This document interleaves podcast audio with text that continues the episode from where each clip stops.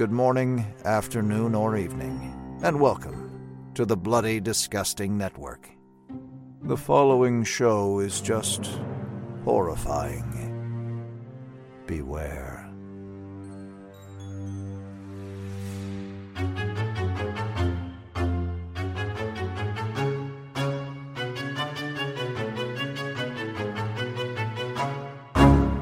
You're obsessed with her, and you're obsessed with her daughter! All right, easy, Geraldo.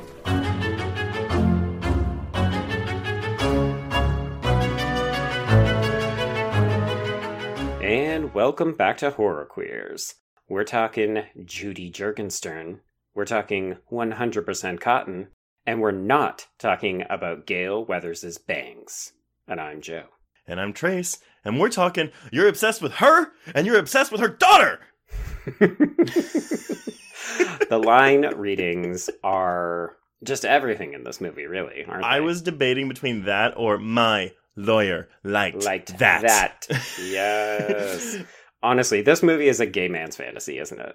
Um, yeah, I would say a gay man's fantasy, maybe not a Scream fan's or a horror fan's fantasy, but y'all, Ugh. we, we are talking Scream 3, Mm-hmm.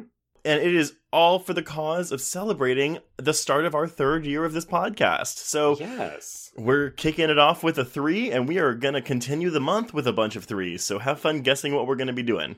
This is true. Yeah. I was looking back last year and I realized we kind of did this last year, except that we only did it for the first two weeks. So we did Scream 2 and then we did Hostel Part 2. And then at that point, we just tried to find spiritual successors to films from the first year. This year, it's all third entries in franchises. I'm really excited, and I'm also really happy that we're actually we made it through two years, Joe, and you know, No one died. well, actually, a lot of people died last year, but you oh know Oh what? It's 2021. Let's move on. No, we're supposed to keep it funny because that's what the writers of Scream 3 wanted to do. I'm sorry, the writer and everyone else involved in Scream 3 wanted to do, except for Wes Craven. He was like, guys, no. He was like, guys, I just want to make music of the heart. So can we just move this along, please? There are so many things. Now, Joe, you started this off by saying we're not talking about those bangs. Why are we not talking about the bangs? You know what? Everybody makes jokes about the bangs. Yes, the bangs are terrible. Fucking Courteney Cox recognizes that the bangs are terrible. We've all had the joke, and now let's move on. I'm of the same mindset, and I think, and I love the two two videos that she's done spoofing those bangs. But I think that Mhm. once it once that happens, like once the the actor or actress who has been made fun of for two decades is in on the joke, I think then we can like stop. It was cute for a while, but I'm so tired of like mentioning Scream Three, and everyone's like, "Oh my god, the bangs!" I'm like, "Yes, I, I know, I know, yes, I know we they all suck." know. We all fucking know. We've made the joke, and now it's time to let it go. R.I.P. the bangs. But that's kind of how I feel about this movie, right? Like, let- let's not beat around the bush here. Scream 3 is considered the worst entry in this franchise by many, although some people have moved on to say 4 is the worst entry in the franchise, and to that I say, fuck all y'all. But there's a, a kind of a running bit of things that people don't like about this movie, and I have a little list because I don't want to harp on all these things too much. I mean, we will go into it a bit, but I really think that what we're going to discover while discussing this film and its production is that its production is really, really what fucked this movie over oh yeah, yeah, which yeah. is interesting considering two had an equally tumultuous production but ended up perfect. I don't know. right. So I've got a list of things that I think people like talk about the most when you mention Scream 3. And I just want you to say love it or hate it, or if you want to elaborate and say, eh, that's okay too. All right, toot it or boot it. Here we go. All right, the bangs. Uh, At this point, it's a toot. Let's Okay. celebrate the fucking bangs. Roman. Oh no, it's a boot for that one. the cameos. oh, I come down 50 50. Part of me loves them and part of me hates them. Patrick Dempsey's cop. Uh, if it's the hair, then it's a toot. If it's the character, it's a boot. The comedy. I like the comedy. I think a lot of the comedy actually works, so I'm gonna toot it. The voice changer that can copy everyone's voices. That's a bit of a Hollywood fantasy, isn't it? But you know what? You gotta go with it to enjoy this film, so we'll say toot. Oh, that's a boot for me. Okay. Parker Posey. Bitch, move on. Come I on. know, I know. we all know how we feel about Parker Posey. I did not say the things that people hate about this movie. I said the people, the things that people talk about when they talk about Scream Three. Right. Okay. No, I mean, to me, Parker Posey is the highlight of this movie, and I think for a lot of people. She is, and that's really the end of my list because we'll talk about why Neve Campbell wasn't on set for a lot of this movie. We'll kind of talk about how every character involved in Stab 3 has nothing to do except for Mhm. Parker Posey. Yeah. You know, it's just one of those things. And so these are things that people talk about, and we will talk about these things, but I don't want this to just be, I mean, we, sorry, we don't want this to just be like a hate fest. I don't. No. Yeah. So, okay, tell me about your experience with this movie, Joe. Like, when did you first see it, and what what is your relationship with Scream 3? Okay. So I, as we talked about last year for Scream 2, I was fully on board by the time Scream 2 came out, and then it was so stunningly good, like shockingly, shockingly good. I was ready for Scream 3 the following year because I thought that this was setting the precedent. And then when Scream 3 starts to get delayed, I didn't get worried, but I was like, oh man, you know, where are my favorites? I thought I was going to get to see them. By the time Scream 3 actually shows up, I was ready to be excited for it again. And I remember I went opening night with my sister, packed audience, and the energy was there, but it wasn't quite the same. Like you could tell the people were struggling with some of the jokes. They didn't love the characterizations. It just didn't all come together. And I will say I haven't watched this film as many times as I have all of the other Scream films. Hmm. It is my least favorite, but I have, I think, like a lot of people in the last five or so years, made a bit of a reappraisal of it and discovered, you know what, it's really not as bad as I thought. It's the weakest Scream, but it's not a bad movie. I agree. I actually think that if this was just as like a standalone slasher that came out, obviously without like all the connections to Scream One and Two, like I think people would probably like it a bit more. It mi- it wouldn't have been the hit that Scream was, but I think No. that people wouldn't look at this and be like, "Oh, it sucks so bad." But I think because it's coming after the perfection that is one and two, hmm that's why people come down on it so hard. And also why when people shit on four, I'm like, y'all, four is like a grand high step up from this. But for me, like, so this movie is either like a C plus or a B minus, given my mood any day of the week. I will Right. confess that after I watched it this week, I was very much in like not a good mood, and so I was like, Mhm. that's a C plus. yeah, exactly. The the thing that okay, so two things. So before I get into my story, one, this is also a two hour slasher movie. It's 116 minutes long, just like all the other films. I think the only one that's the, the shortest one is the fourth one with like an hour 45. But like one, Right. two, and three are pretty much all two hours, right? hmm This is the only one, and on this rewatch especially, where I really felt the length of this movie. I Yeah. do think this movie drags quite a bit. It has pacing problems. Yeah. It really does, and part of that is because of Neve Campbell's schedule. She's not in the movie enough, but like. I think even because the kills are so weak, and we'll get into the, why that is later. Um, but of course, everyone probably knows it's because of Columbine. hmm I mean, partly because of Columbine. Right.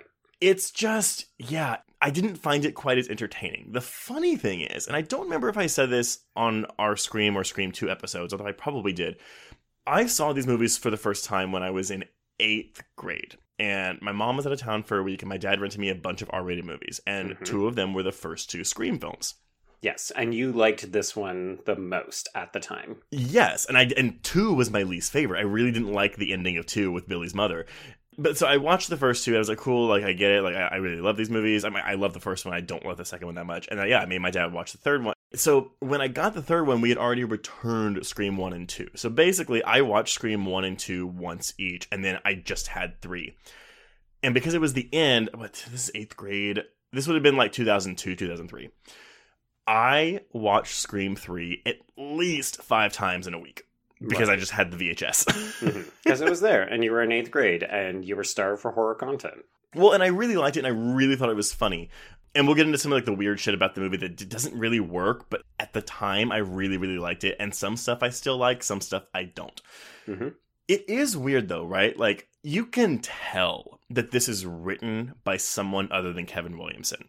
Yeah, I remember at the time really feeling it and feeling like the film was desperately trying to ape Kevin Williamson's dialogue.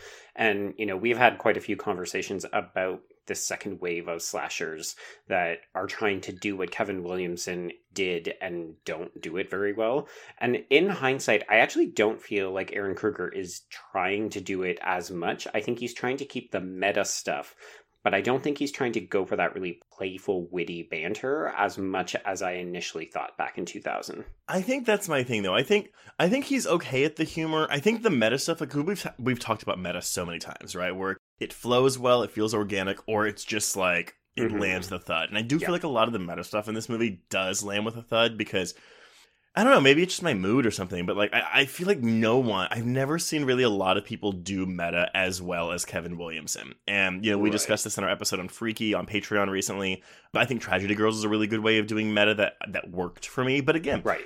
That's a movie that some people love it and some people don't love it because they don't like the meta humor in it because it doesn't work for them. So mm-hmm. that's something with this subgenre of like slashers or horror where it's like really meta comedy that I find fascinating yeah like why does it work sometimes and why doesn't it right and, and for specific people too you know like mm-hmm. i just think it's really interesting but there's never going to be an answer because it's all subjective it's all for personal taste and there's just no way to get it right Right. Well, I can tell you one of the other things that people specifically took issue with in this third film was that it was meta comedy about Hollywood.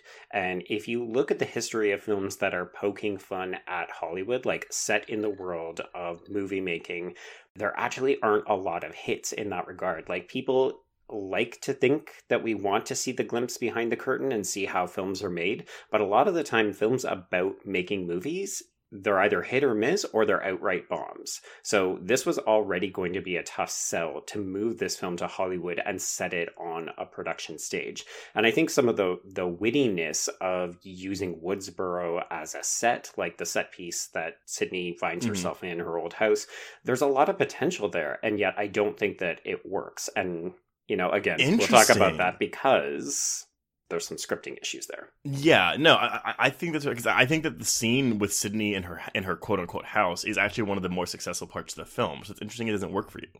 Uh, I mean, it does, but then when you hear the commentary that originally the entire climax was going to be set here as opposed to Milton's mansion, I do oh. think that that would have maybe lent it a little bit more of a stronger final. God damn it. Yeah. Okay. So I have started the commentary for this movie a lot. Mm-hmm. I feel like I always get about 20 or 30 minutes in because it's Wes Craven, it's editor Patrick Lussier, and it's producer uh, Marianne Maddalena. Correct. And maybe it gets better as it goes on, but so they recorded it in 2000. They're talking. Mm-hmm. what I love is they're talking about Patrick Lussier going on to do his directorial debut, Dracula 2000, and I'm like, oof, whoops, guys.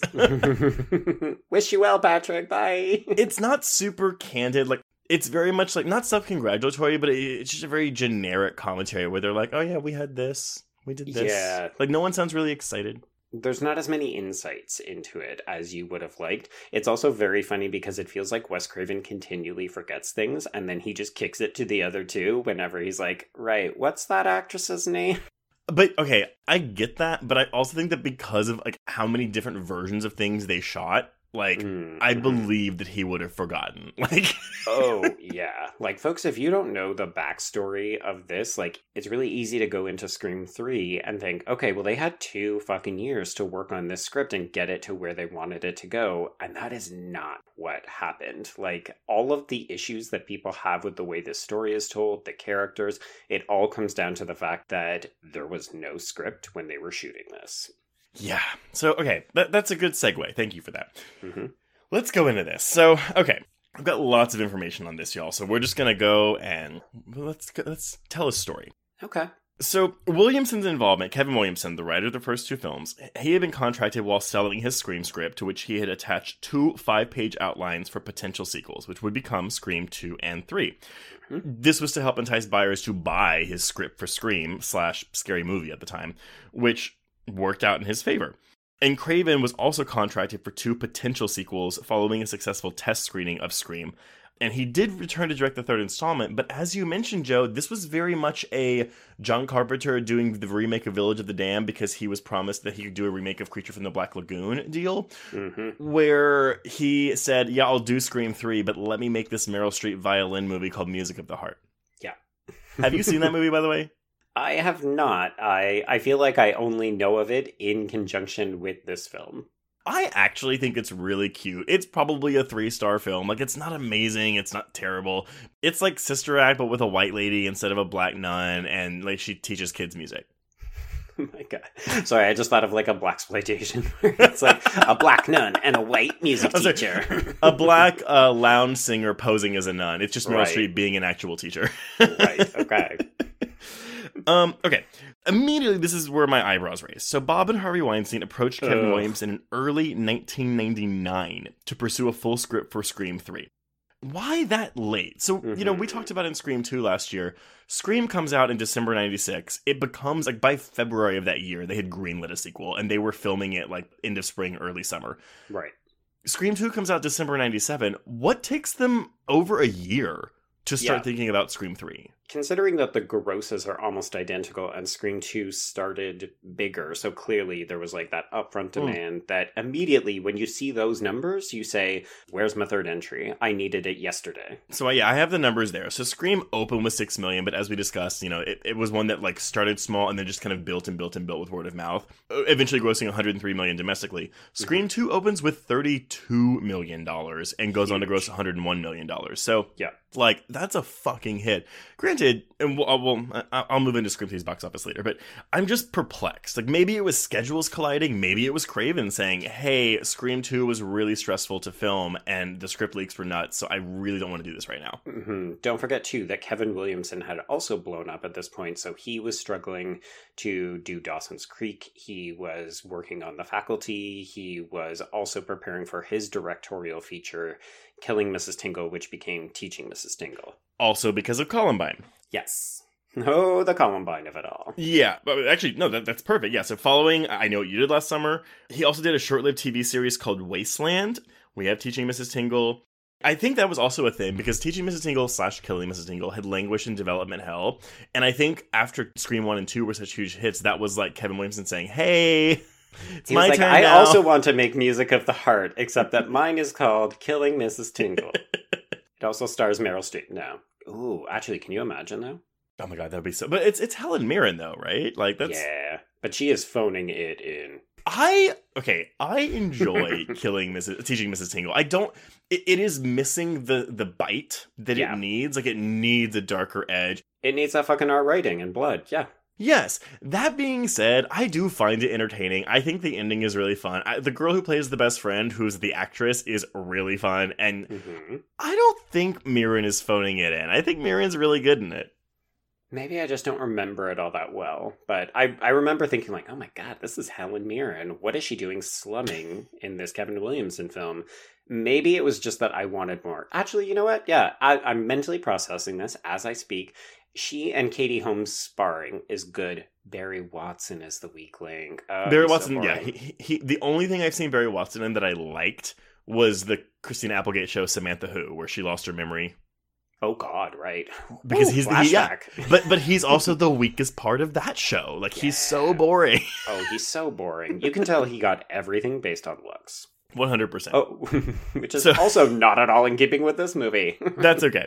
So yeah, basically though, like w- when they approach Williamson in early- early '99 to do this, like Williamson's like, guys, I cannot. And also, I think Dawson's Creek is still on this time too. Mhm, Yeah. So, unable to develop a full script for production, Williamson instead wrote a 20 to 30 page draft outline for the film. So, he expanded his five page outline to like something that's like, hey, y'all, here's something here. Like, get someone else to like flesh it out.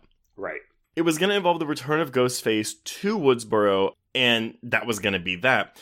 So the Weinsteins hired, and this is actually of note, so it's Ehren Kruger, who at the time was only really known for writing a thriller with Tim Robbins. I don't know who the other guy in it is, but it's called Arlington Road. But Joan Cusack's in it, and she's great. Right. Which is an interesting choice because Arlington Road, which I do like quite a bit, it's really dark too. But it's not like I don't know how you would watch Arlington Road and be like, "Oh yeah, this guy can do what Kevin Williamson did in Scream." Like they're two Right. very different movies. Right. Nevertheless, they hire Ehren Kruger to replace Williamson. And Joe, do you have on hand the list of films that Kruger has written since Scream 3? I sure do. I've kept it up all day because every once in a while I just open it and kind of gently hiss at it. so Arlington Road, then Scream 3. There's a movie in between, but who could care? Mhm. Followed by Reindeer Games, which is that Ben Affleck, Yep. Charlize Theron film, which is it's got its own development issues. Impostor, which is a Gary Sinise uh, sci-fi film, and then The Ring. The Ring is the only legitimately good film on Ehren Kruger's filmography. And I know you haven't seen Arlington Road, so I would I would still recommend that. But I, I agree with you. But again, are we gonna say it's because it's a remake and he already had like the whole script basically ready for him? Uh, yeah, that's a tricky question. I mean, I would say that of all of the American J horror remakes, The Ring is by far the best. So I'm willing to give him a little credit because we have seen some of those other ones really crash and burn. I know I agree, but I mean, like, I don't think like The Ring does make some updates like from the original, but hmm honestly, I feel like most of them are because of Verbinski. Like a lot of it's style Mm. for me. That is fair. Yeah. there isn't a ton of like on the written page. There's not a ton that's different, but Mhm. you know, we talk about the the differences between the J horror remakes and like how there's like a cultural divide there. And I do think that at least Kruger adapts it for America Right. really, really well. Compared to, you know, The Grudge, where it's like, okay, we got to bring this white lady to Japan. well, like Dark Water. Oh, yes. hmm Yeah. So, anyway. Okay, so he he also did The Ring too. Woof. Ugh. The Skeleton Key, which I actually kind of like, but people are going to quibble with whether or not that's actually good. I, you know what, though? I've seen a lot of people really, really, like, push The Skeleton Key lately. I, I do like it. That ending is a ballsy as fuck ending for a studio horror film. Correct. Yeah, and I, that's actually one of the reasons why I like it. No, it's I agree. to take those risks. hmm The Brothers Grimm, a Oof. bunch of Transformers movies, Yep. that Ghost in the Shell movie. So, ano- another, like, Asian film adaptation. Yes. yeah, and then he did Dumbo, the Tim Burton one, and he's doing Top Gun Maverick, which is supposed to come out later this year. Ugh, I hate Top Gun so much. I think it's one of the most boring movies I've ever seen in my life, but that is not a popular opinion, so I will move on. Eh, well, it's also Tom Cruise does big dick moves for like an hour and a half, but gay as fuck, so. I, hmm. I- I hate it so much. So, okay, to help in developing the script, Kruger did read copies of Williamson's scripts for Scream and Scream 2. And he, I love this too, he watched the earlier films to better understand the characters and tone, which that sentence to me implies that he had not seen Scream 1 or 2. So you got the job, and then you did your homework. Well done. Congratulations. Yeah, which is great. But apparently, um, in an interview like since production, Kruger admitted that his lack of involvement with the development of the principal cast of Scream hampered his ability to portray them true to their previous characterization. Right. Early scripts for Scream 3 had Sidney Prescott being like apparently like a very like Linda Hamilton and Terminator 2, which I'm just Hmm. like, well, who wrote that? Because did they just quote Mickey from Scream 2? right. Got a real Linda Hamilton vibe going on, don't you? Exactly. but apparently, when Craven would read this and he would intervene, and so he he would correct the script to bring the characters closer to their previous appearances.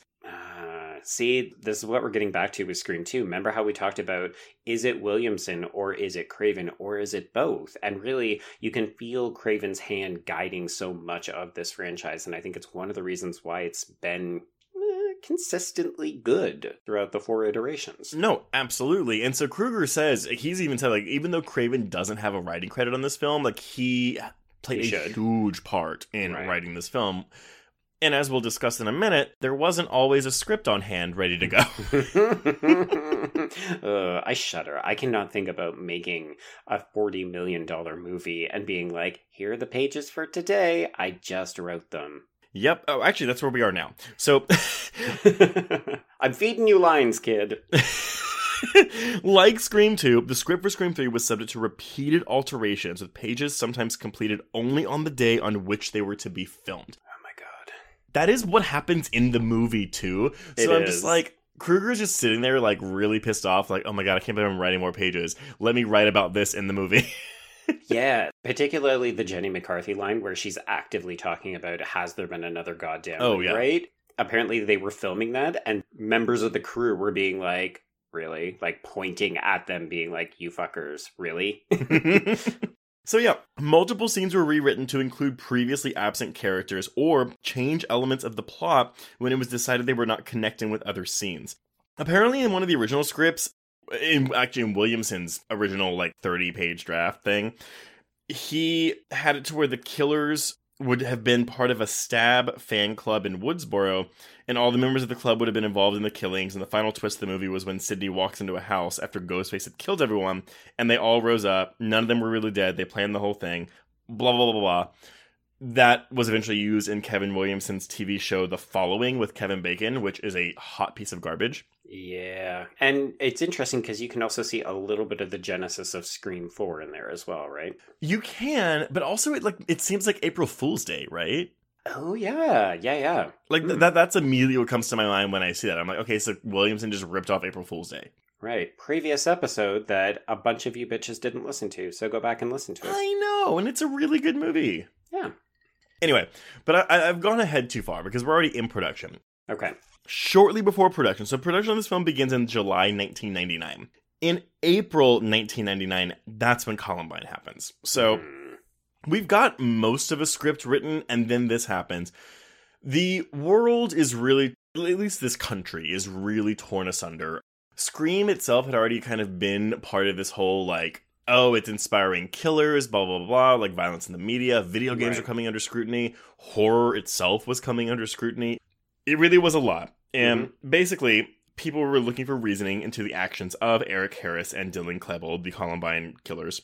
And basically, with Scream 3 not yet underway because it hadn't started filming yet, there were considerations about whether the film should be made at all. Well, I don't think the Weinsteins considered canceling this film. No, of course not. They said, I'm sorry, money bucks in the vault there. Yeah, we're going to go ahead with this movie.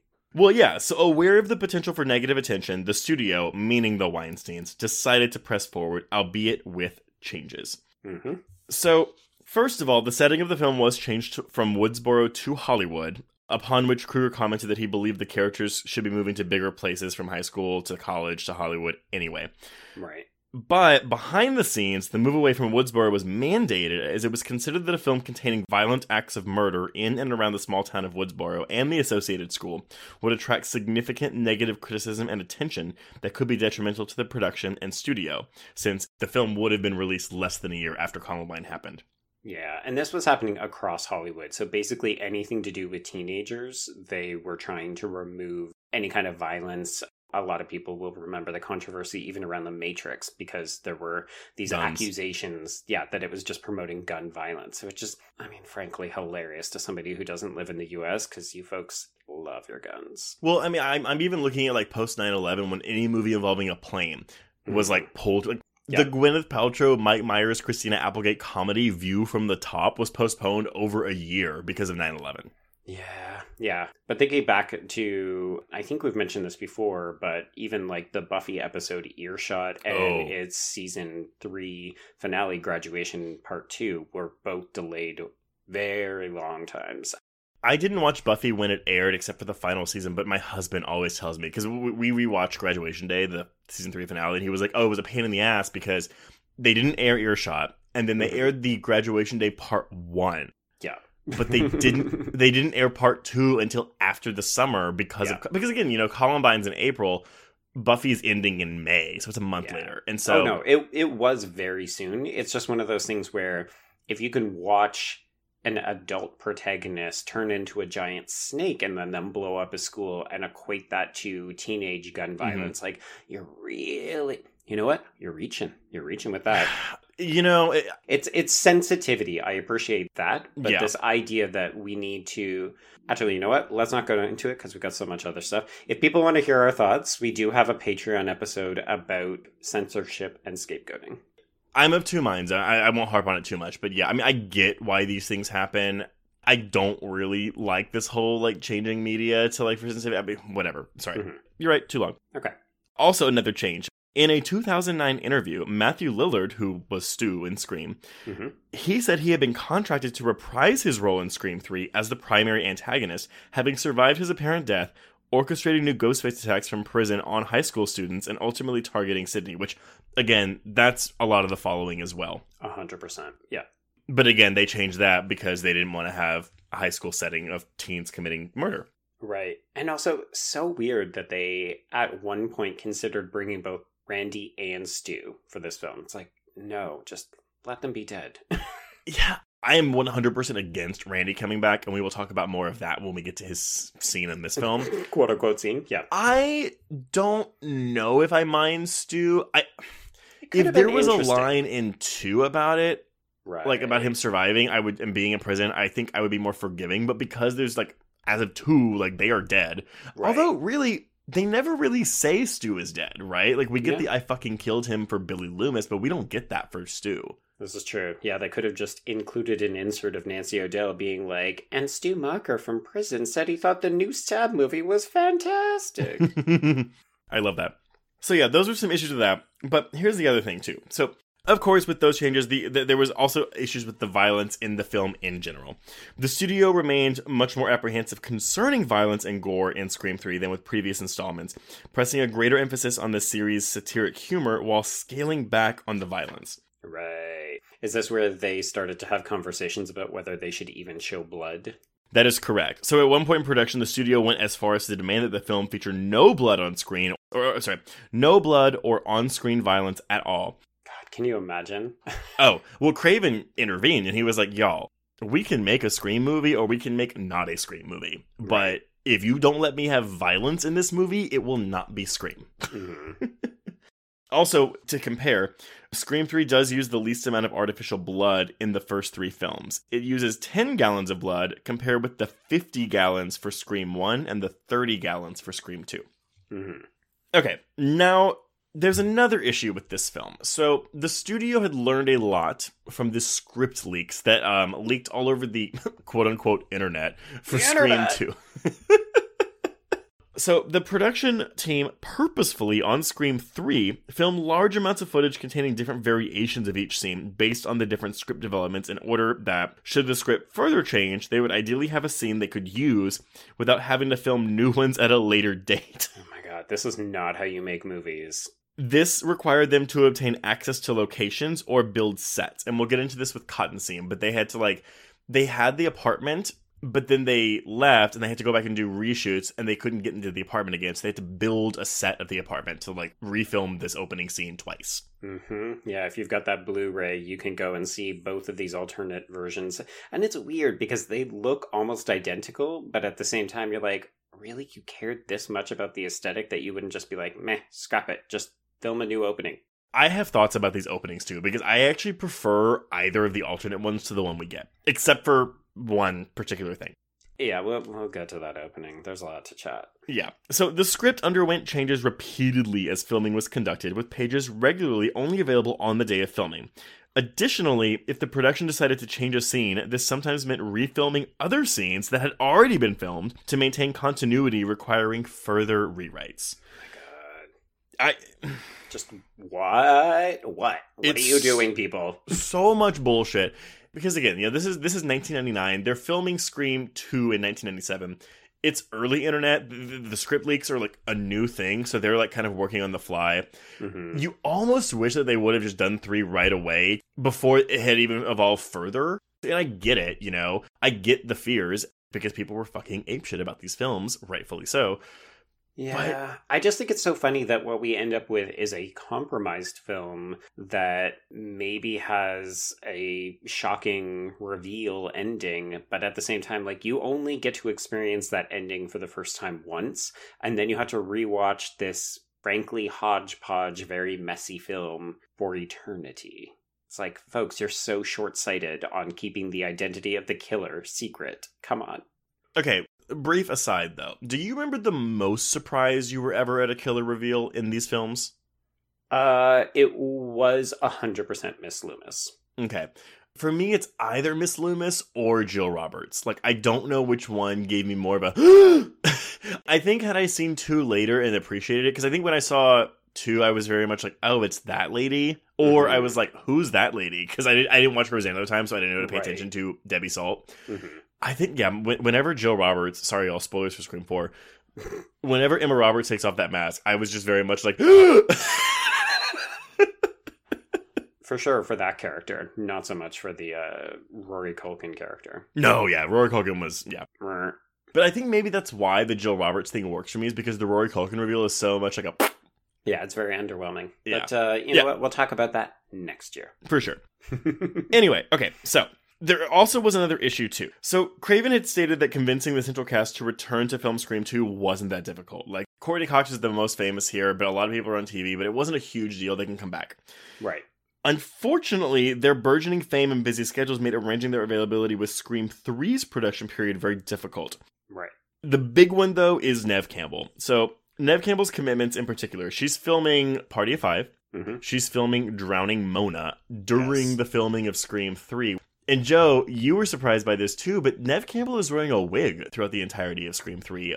Yeah, I'm a little embarrassed. Uh, when you know to look for it, you can very clearly see it. But I remember thinking at the time, oh yeah, the hair just looks a little shaggy in the back. But apparently that's to cover the Drowning Mona extensions. The funny thing to me is though it would have made more sense for her to have her hair be her hair in Scream 3 and then give her a wig for Drowning Mona because her character in Drowning Mona, she's not white trash, but she's like in a town of white trash and it's these extensions with highlights and stuff. Like you can give her a bad wig and Drowning Mona.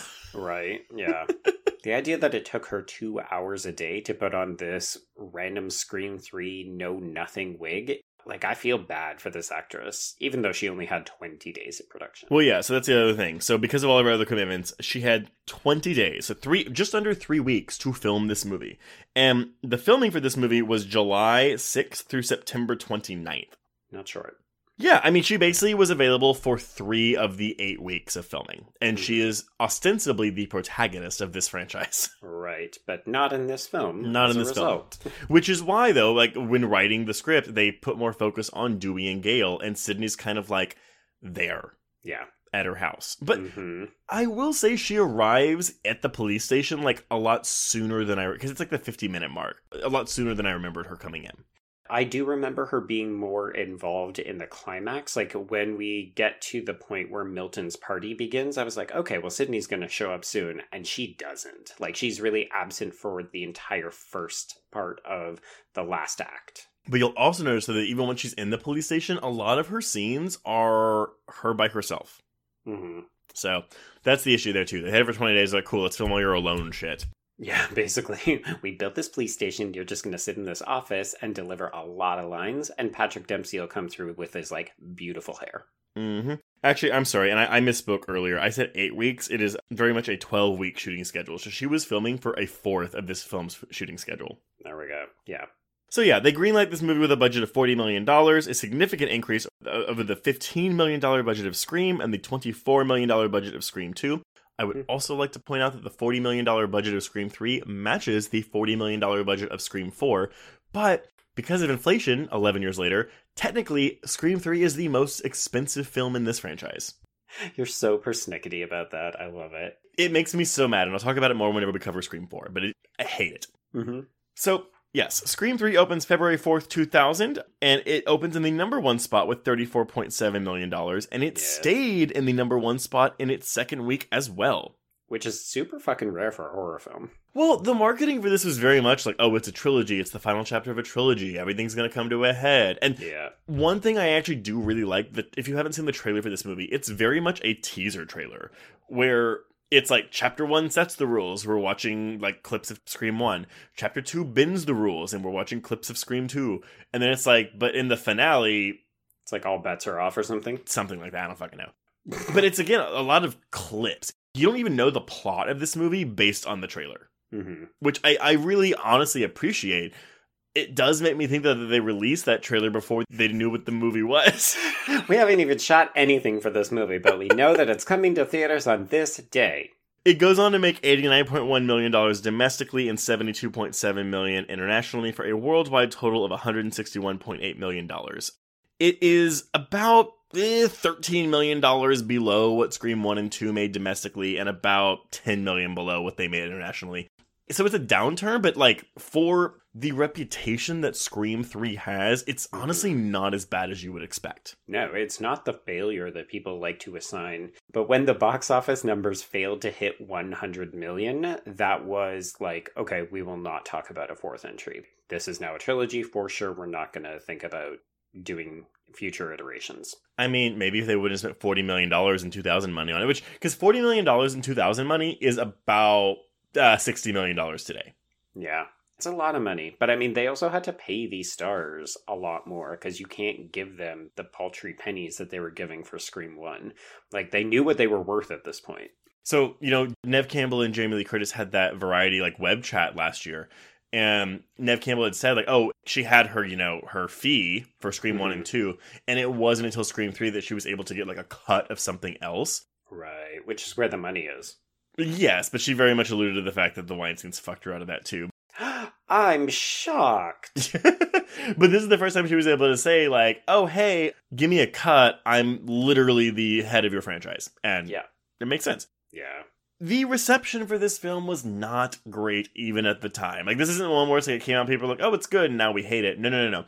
The first two movies were critically acclaimed movies. The second one has the best reviews of the franchise. We're looking at a 39% on Rotten Tomatoes for this, with a 5.2 out of 10 average score, and a Letterboxd score of 5.4 out of 10. Yeah. I mean, what else can you say? It's halfway there.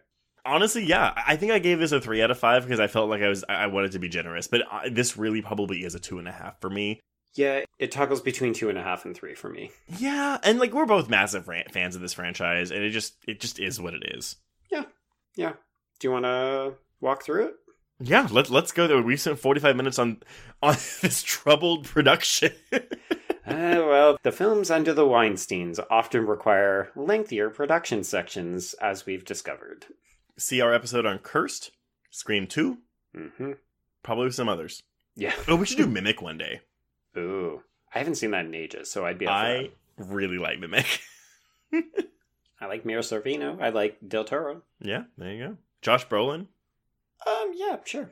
He's barely he he dies really fast. But Okay, cool, cool. All right, so Scream 3. Obviously, people who know Scream know that the opening kill is a big thing, right? So there was a lot of speculation about who they were going to murder. And I remember going into the theater, there was a lot of concern and hand wringing that they were going to kill one of the original three in this opening. And the funny thing is that they never were. Like that was never It was never in on the table. consideration. No.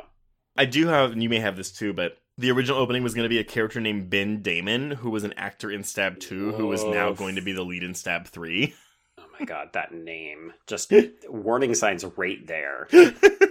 well, okay, no, no, no. I'm sorry. You mentioned like how Hollywood satire movies like don't really do that well. I think the most successful one that I've ever seen is actually Jay and Silent Bob Strike Back. But rewatching it last year, it does not hold up nearly as well as it did in 2000 for me. right. I think most people would probably look at Robert Altman's The Player as the kind of go to, but even that is a satire as opposed to like a straight up comedy. yeah. It's also clearly meant for like adults. So, this idea that you're going to make a slasher film set in Hollywood with beautiful 20 something people, it's like it's a departure from what they would normally do. That's the thing. This film teeters. It's trying to be satirical. It borders on parody for me. yeah. Everything is so on the nose and thus not quite funny.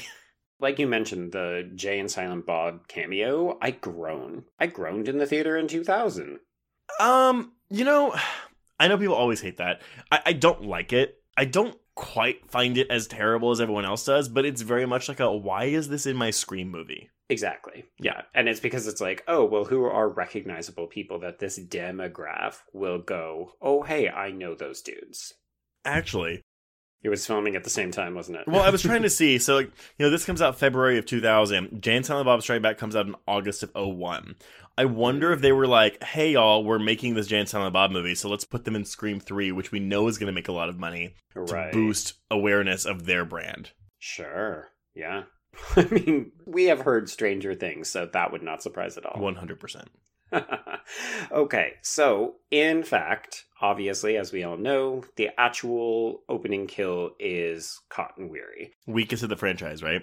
Absolutely. It honestly feels like they didn't really even try with this one. And I don't mean like, oh, they phoned it in, like it's not very good. It's just that it doesn't seem like they were trying to top one or two with this. They just thought, okay, we'll kill someone recognizable. So they thought, okay, well, Cotton is expendable. Yeah, I think that's the thing, right? So, okay, like all of these films, the first one you have Drew Barrymore, and it's fucking terrifying. The second one you have this kind of meta movie theater experience. The 4th Mhm. one you have like the movie within a movie within a movie, which is really fun. Yeah, that one feels like they're actually overcompensating. Like, we know three sucked. We're going to really go all out with this one. One hundred percent. Because if you actually like, wa- I love the opening of Scream Four, but when you watch it, it's kind of like this doesn't really make a lot of sense. No. But this one is honestly kind of the only thing I like about this scene is the very end when he, when the killer goes, "It was only a simple game, Cotton. Now you lose," and we get the knife down cue title card. Oh my god, it sounds like a jigsaw line when you say it, though. It does, and also Roger Jackson's voice doesn't sound the same in that line. It sounds like a bad dub. Right. That being said, there are two alternate cuts of this scene, and I Mhm. actually pre Cotton's death, I prefer all of it to what we actually got. They're actually in reverse order when you watch them on the Blu ray, but the first one that they shot is basically him running into the original West Hollywood location that they shot. So it's not a set, it's actually an apartment building. He has to unlock the door. He goes in. It's him by himself the entire time. He's looking for his girlfriend, Christine, who in the final cut will be played by Kelly Rutherford. Who at the time was known for Melrose Place, but mo- most people Mhm. may know her now for being oh god, is it Serena's mom in Gossip Girl? Correct. Yeah, Serena's mom in Gossip Girl.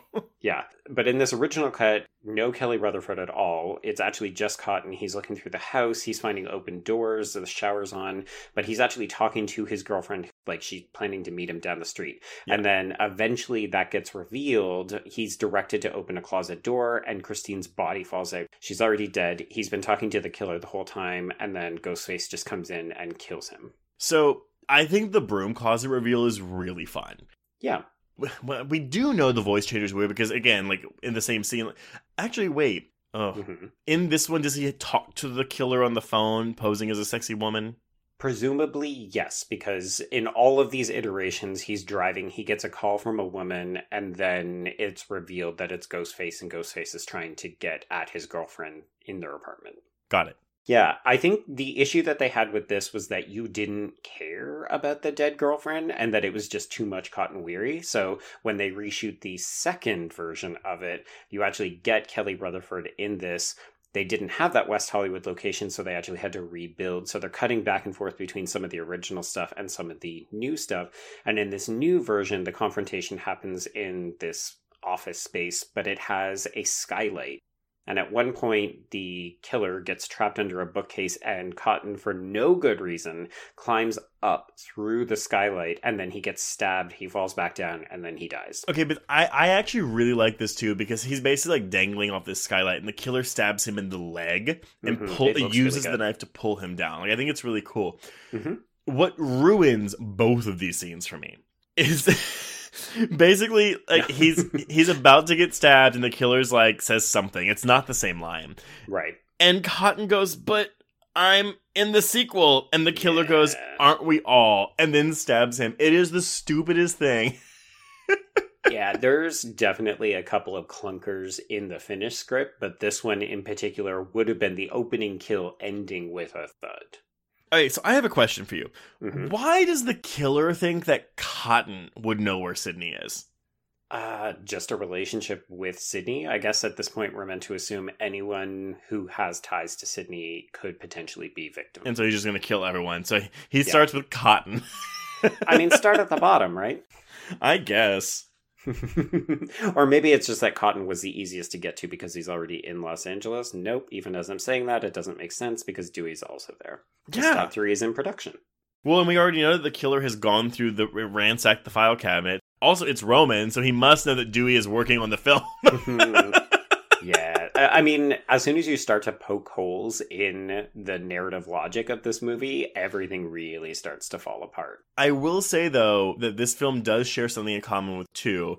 You know, two drops the copycat like storyline like really quickly. hmm This film drops the oh the killer is killing people in the order they die in the script very quickly, like as soon as it's mentioned.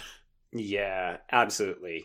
Which I find a little bit more palatable in this film than I did in the second one because I think I was interested in that in the second one. Whereas here you're like, oh, there's a million different scripts and Yeah. it could be anybody. So you're like, all right, that's fine. But the problem is, again, just like in Scream 2, which is a flaw that I will admit, as soon as Patrick Dempsey says we don't know which one the killer read, there is Mhm. no mention of this ever again. Ever again. No. It's like, it just, I guess we're all potential victims. Okay, let's live our lives in fear. Absolutely. So there are two things that I want to shout out about this. One is that this opening sequence, I don't love it. I actually do think it's just kind of a meh opening, but it does have a lot of earmarks back to the original film. And that's one of the things where I don't know that Ehren Kruger did a great job with this script, but he does try to make a bunch of callbacks to one so that it feels like this final entry in the trilogy is speaking back to its origin. Interesting. I've actually never noticed callbacks to one in this scene. So do you have oh, a couple? really? Yeah. Oh, okay. So for me, part of it is this idea that we've got this blonde woman getting into the shower in the opening scene. But see, okay, that that to me is calling out the Heather Graham replica in Scream Two. Well, yeah, it's not just one that's doing Okay. it. Like, there's a couple of different instances. But, like, whenever Kelly Rutherford gets out of the shower, I immediately go to Jada's line, Why she gotta be butt ass naked? I mean, a lot of the critiques of three are like this movie has become what the first two films were satirizing. Right. Yeah, it's a joke on itself. I find it funny that they decide to replicate the satirical scene in Mhm. Scream 2 that is Right. satirizing the I mean, not in the film, but like Clem Williamson satirizing Drew Barrymore scene in Scream 1. Like I think Mhm. it's such a weird choice, right? I don't disagree, but I do feel like they don't think that they're making that joke. I think they're paying homage to the roots. They're wrong. Everything with Cotton's phone conversation pre, you know, Hollywood chase scene, Right. which I also don't love, is very Drew Barrymore getting quizzed by Ghostface in the first film. Yeah, I just wish I do like Cotton. I like Liev Schreiber. I just It's I honestly like don't like Kelly Rutherford in this movie. I don't need her walking around like. Oh no! I mean, she's a nothing character. I feel like we wouldn't even talk about her if she hadn't gone on to be something bigger in other things. No, I, I remember though my, uh, when I watched this on VHS in 2003, my dad was like, "Oh, Trace, it's Kelly Rutherford from Melrose Place," as if I should know who that is. right. If you watch Melrose, you would recognize her. Yeah. Although even on that, I would argue she wasn't like a great character. Courtney Thorne Smith and Marcia Cross, man. Right. Yeah. So the other big thing that I like about this, and it's a brief aside, and then we can move on. Mhm. I love the line where she says, "You know, I don't like your stab games." Because I think that that cues us that they have a role play sex life, and I just love imagining Cotton being like, "Ooh, I'm the scary killer who killed Maureen Prescott. I'm sneaking into your house to take off your panties."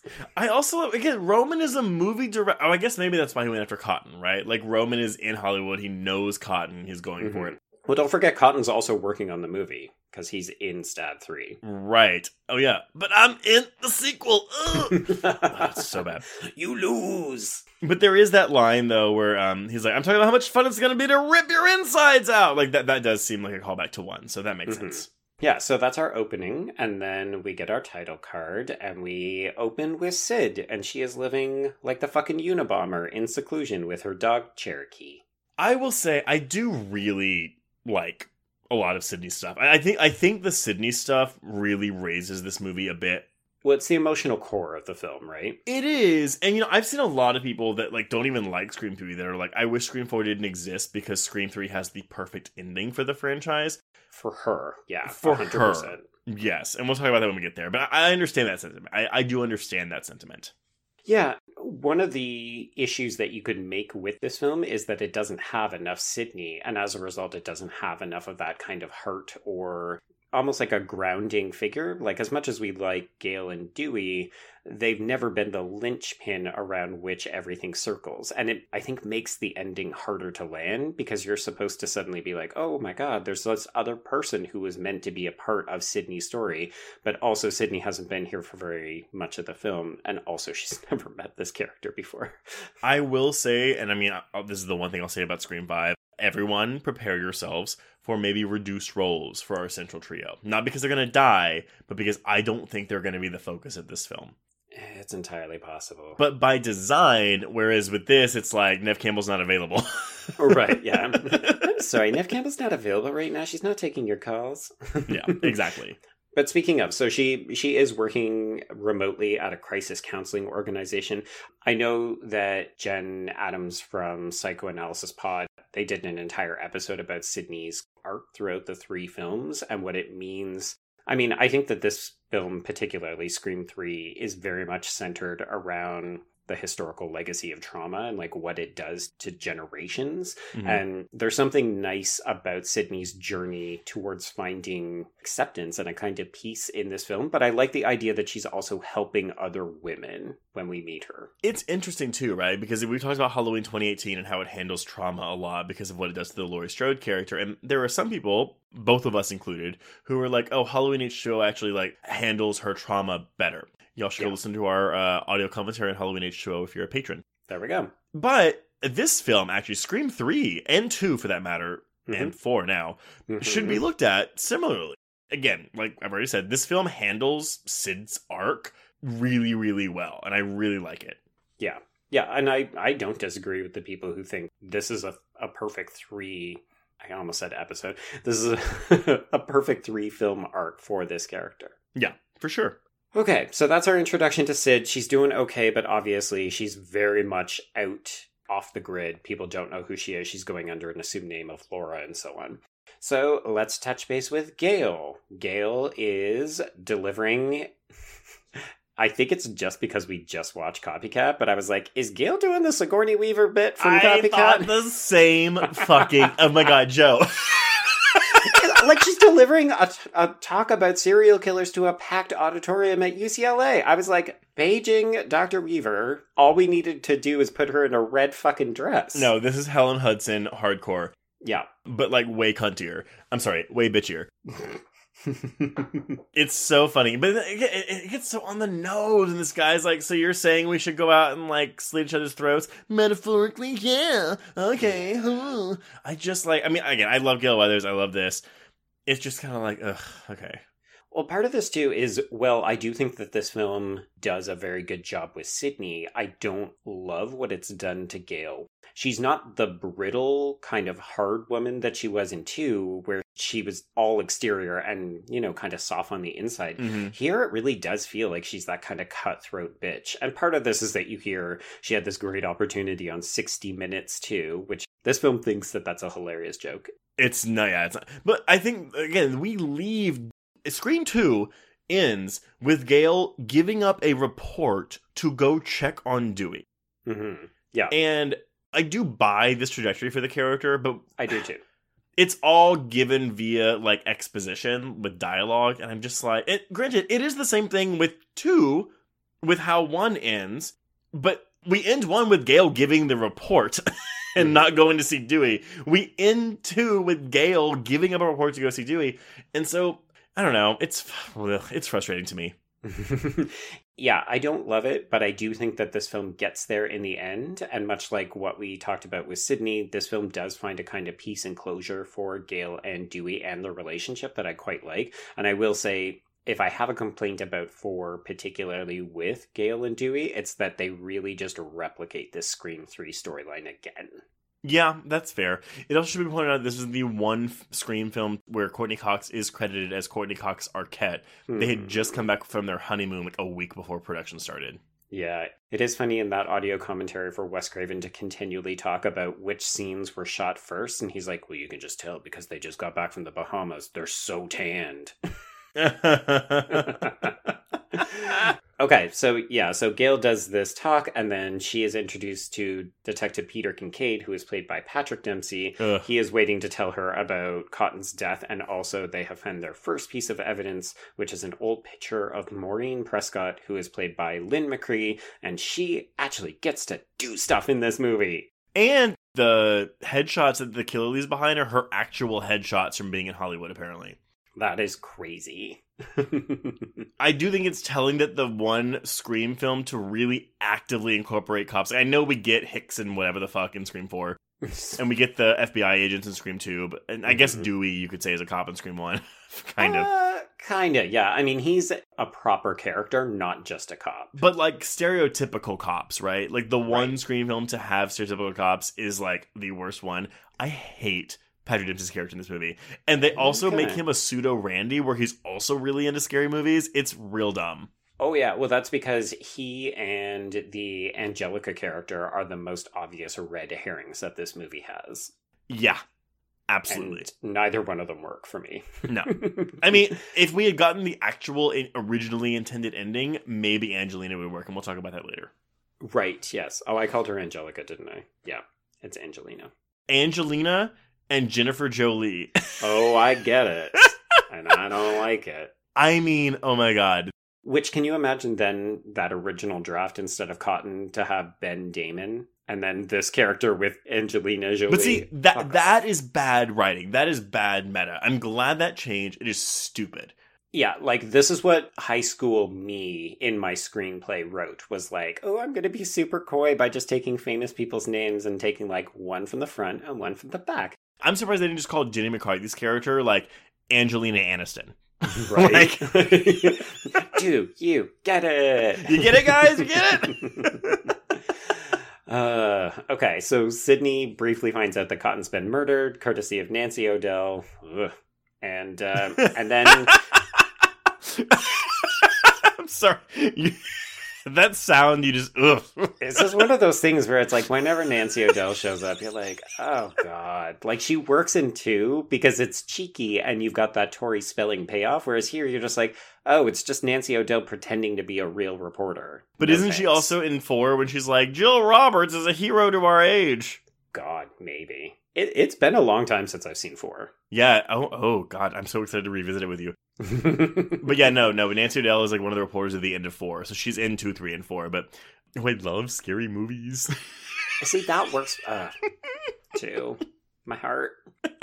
Uh, okay, so we've got a terrible cover of Red Right Hand as we arrive at Sunrise Studios for production on Stab 3 Return to Woodsboro. it's a cover.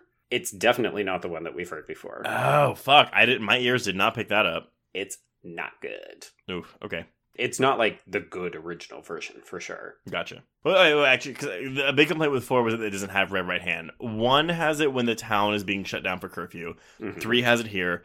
Two has it in the like the stab movie. Right. Okay, cool. So this is where we just get the character dump, where we basically meet everybody that we're going to spend the rest of the movie with. So we are introduced on the Stab 3 set to director Roman Bridger, played by Scott Foley, studio head John Milton, who is played by Lance Henriksen. There's also a cameo by Roger Corman. Oh, Yeah, he's the other guy when they're talking on the porch. gotcha. And then we meet the cast of Stab 3. So we've got Angelina, who is played by Emily Mortimer. And after having covered Relic last year for Patreon, it was shocking to be like, holy shit, Emily Mortimer 20 years ago. She looks like a baby. She is not the showcase in this movie, but have you seen Match Point, the Woody Allen movie with uh, Scarlett Johansson and I think it's Jonathan Rhys Meyers? Yes, you talked about it extensively on our Relic episode. There you go. Yeah. she's really good in that. Yeah, So that's that's that's free. Con- that's then. free Patreon content for y'all. I really like take. Match Point. Emily Mortimer, real good at match point. All right, we also meet Tyson, played by Deon Richmond, Tom, played by Matt Keeslar, and Sarah Darling, played by Jenny McCarthy. okay, I know we hate Jenny McCarthy because she's anti-vaxxer, and that is rightfully so. Yes, we hate Jenny McCarthy as a person, as an actress in this film. I love her. I do too, and honestly, apparently she was like real great to work with. That I did make it that far in the commentary where Craven was just like she was awesome, like she was super professional, always on time. Which I mean, yeah, yeah, I, I love that he he praises her because she like showed up at work on time and apparently knew her lines. And part of me was like, okay, I get that first part, but knowing her lines, you can't come down on actors for not knowing their lines when you're delivering them pages of new scripts every day, Wes Craven. honestly, like, I mean, it, it sucks, right? Because if you're watching a typical quote unquote slasher movie, you expect Jenny McCarthy to die first, and that they do that anyway is really mm. fucking stupid to me. Yeah, although I will say that her sequence is one of my favorite in this film. I agree, except for the anticlimactic end of her. Correct. Yes. Yeah, we'll go there.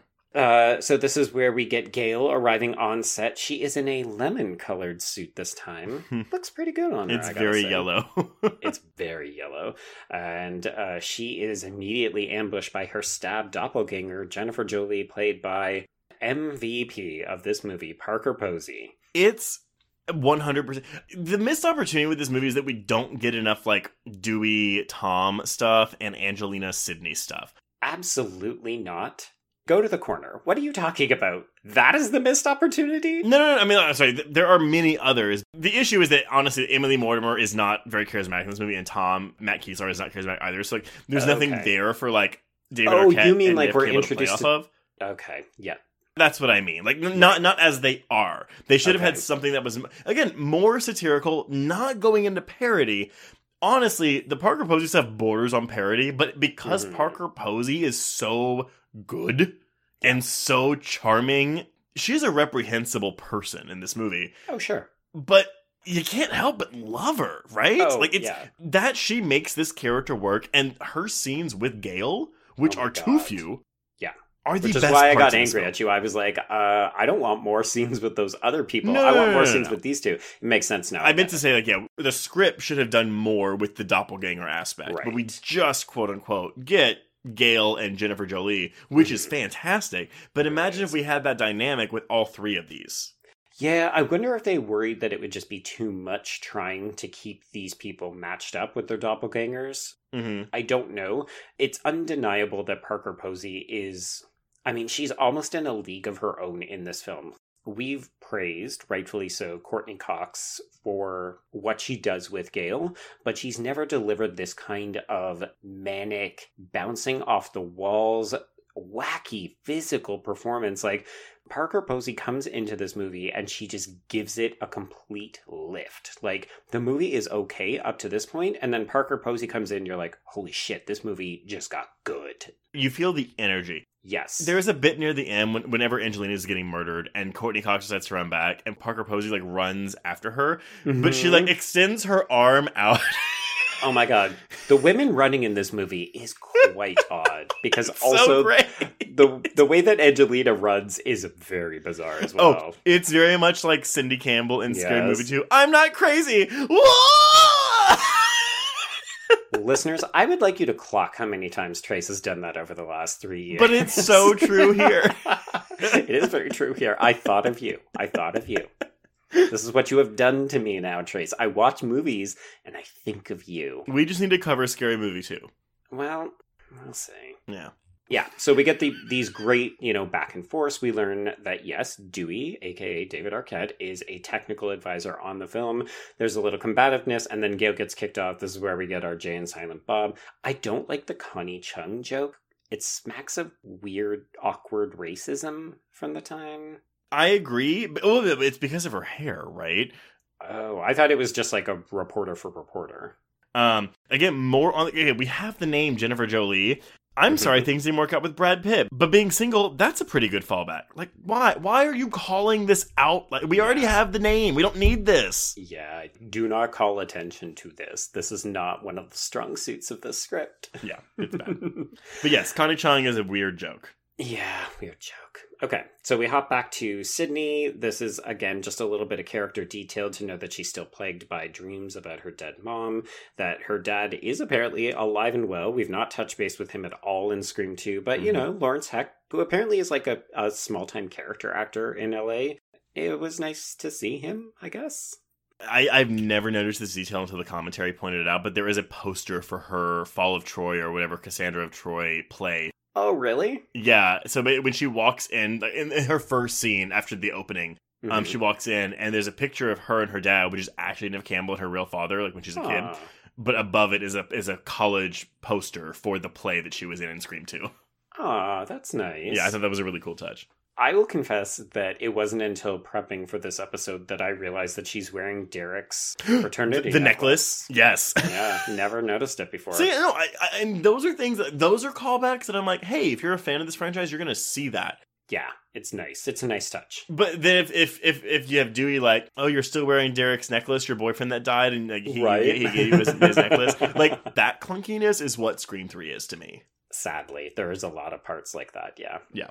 Thankfully, though, we have arrived at a part that tries for humor and succeeds. So this is the Sarah Darling at the studio. Mhm. This is kind of funny because it's what they were afraid of giving Liev Schreiber to do. This is really all Jenny McCarthy acting against herself because it's just her on the phone with quote unquote Roman. Yeah, no, I, I I think it's just really fun. And okay, this is when the the, the the putting the film in Hollywood works because once because this movie isn't very mean, right? You don't get a lot of really harsh digs from the killer. No. The Sarah gets skewered like a fucking pig is great. It feels out of place in this movie, but it feels like it belongs in a Scream film. Huh. That's not where I thought you were going to go with that. I thought you were going to talk about the cracks about her age and the nudity. No, no, no. I mean, all that too. The, the one joke that doesn't work for me though is that the whole shower thing's been done. Hello, Vertigo. Yeah. That's not a good line for me. Again, they think it's clever because she's so on the nose with all of these cultural references, but then she gets the most obvious Hitchcock film Yeah. incorrect, and you're like, oh, come on. But yeah, th- then we do get the whole like, has there been another goddamn rewrite? How the fuck are we supposed to learn our Mhm. line? It's all really fun. But then we get this pseudo chase scene where she's Not stuck in a props room. Yeah, it's so disappointing because this really feels like it should be the first set piece, right? This is the Cici of Scream 3, hmm and yet it's over before it even begins. Yeah, like I mean, I, I love this concept. Like her using Mhm. all the fake weapons. Like I think it's really cool. And then it's just he punches her through the window and stabs her in the back, and she is immediately dead. Which, by the way, would not happen. Right. But this is where you feel that Columbine pull coming in, right? They're like, we Mhm. can't make it too violent, so we're gonna make the set piece goofy, which it is, but it works for me. Sure. But then her ultimate demise is just like, oh, It's so fast. that's it. Like that's Yeah. it. Okay. I will also say, folks, if you're playing the Scream 3 drinking game, drink every time someone gets stabbed in the back in this movie. Oh my god. And I know that Dewey has been stabbed in the back before. Like, it is kind of a hallmark of the franchise, but in this film, it honestly feels egregious. It feels like everyone is getting stabbed in the fucking back in this movie. Yep. Yep, yep, yep. Well, we haven't gotten to Stone yet, so we're getting there. Right? Okay, so Sarah Darling is dead. And then we catch up with Gail and Dewey. They have a chat about Diane Sawyer and how she tried to make it work. I was like, mm, you're just reminding me of Drop Dead Gorgeous right now. Mm-hmm. I do like that Gail describes Jennifer Jolie as a second rate Kmart direct to video knockoff. See, that's quippy and I like it. yeah, then we get this whole, like, a woman called the studio went into the file on Sid for research. A month later, the room is ransacked, but I already removed it. Mhm, My question mhm. was I get that we have a file on Sid for, like, I guess character work. Yeah. Why does the studio's file on Sidney Prescott include her location? Absolutely not. Is it keeping track of every person who ever survived any of the attacks so that, like, what the actors can call them up and be like, I'd really just love to talk to you about your character motivation when you were trying to survive? Yeah. Ugh, it's ugh. it's very blah, blah. unusual. Yeah. Kevin Williamson would never. Hashtag Kevin Williamson would never. Yeah. oh my god, our subtitle for the episode.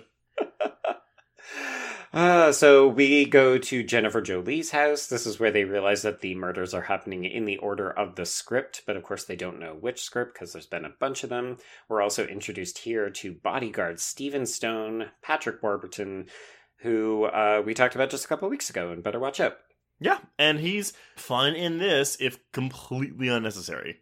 Yeah, I'm surprised that they resisted the urge to just dress him in red. Red shirt. No, I don't get it. Uh, it's a joke on Star Trek that all the people who wear the red shirts are the people who are just going to die in the Oh away you're so cute. I have never seen an episode of Star Trek. Oh my god. I love that you don't know one of the longest running, most important, culturally significant. I've seen all the movies history. that um Abrams did. I've seen those three. That's And it. you know that joke because there's red shirts in those. But I don't. Who says that? oh my god. Okay. I've never heard that in my life. Cool. I'm just going to spam your Twitter feed. So, folks, feel free to Yeah, let Trace know where the references to red shirts come from. I have never heard that before. oh my god. I can't wait for you to just be like, you're just going to be splooged in red shirt No. references now. I, I'm sure it's popular because I know that people love Star Trek. But I, that that you think that I have seen an episode of Star Trek is hilarious to me. Oh no, it, it transcends Star Trek. That's Oh, I'm okay. surprised. Gotcha. Okay. So, enter your favorite character, Trace. We've got Kincaid, and then we've got his partner, Wallace, who is played by Josh Pay. Payas? Pay? I don't know, but he got cast because he was in Music of the Heart. Oh my god, could not care. At least Patrick Dempsey is a very pleasing to look at. Like, honestly, I want to fall asleep in that hair. There is nothing about this Wallace character that I want nor need in this film. I have never found Patrick Dempsey attractive. I don't know why. Even though all the Grey's Anatomy stuff, like people are like, "Oh my god, big dreamy," and I'm like, I don't. He has a witch nose and a witch chin, and I don't care about his hair. okay, fair. I hadn't thought about the witch nose before, admittedly. but, but we do get um again more fucking like Kruger trying to emulate Williamson, where they're Mhm. talking about Sarah's body, and he goes, "Very Hannibal Lecter, very Seven." I'm like, what are you No. doing, movie? Absolutely not to both of those references. Also, like, unless you're going to tell us that she was decapitated and eaten, Yes! your references suck balls. it's so stupid. yeah, Ugh. it doesn't work. No, Though because Sarah Darling was there to meet with Roman, this is where they zero in on him, and the movie is now shut down. hmm But Jennifer Jolie can always go back to must see TV, and we get this gifable moment where she's like, I mean, everything Parker Posey does is a dream. "It's so good, it's so good." The problem with a lot of this stuff is just like the film thinks that we're spending time with these cast members from Stab 3, and I'm still just like, I can't even tell you half of their names at this point. No, I mean, oh, maybe Tom Prinze is a Freddie Prinze Jr. reference. I don't Oh, know what. Sarah Darling is. I feel like that one's obvious and we should know it, but I can't identify it. either. Okay, we obviously know Angelina Tyler is Angelina Jolie, and Mhm. Jennifer Jolie is Jennifer Aniston and Angelina Jolie. I feel like Deon is a white person looking up a like, okay, what are some traditional black names that I could reference? Well, and he kind of fills the role of Joel from Scream 2, right? As like Mhm. the black characters pointing out the black tropes in horror movies, but they don't give him anything to do. No.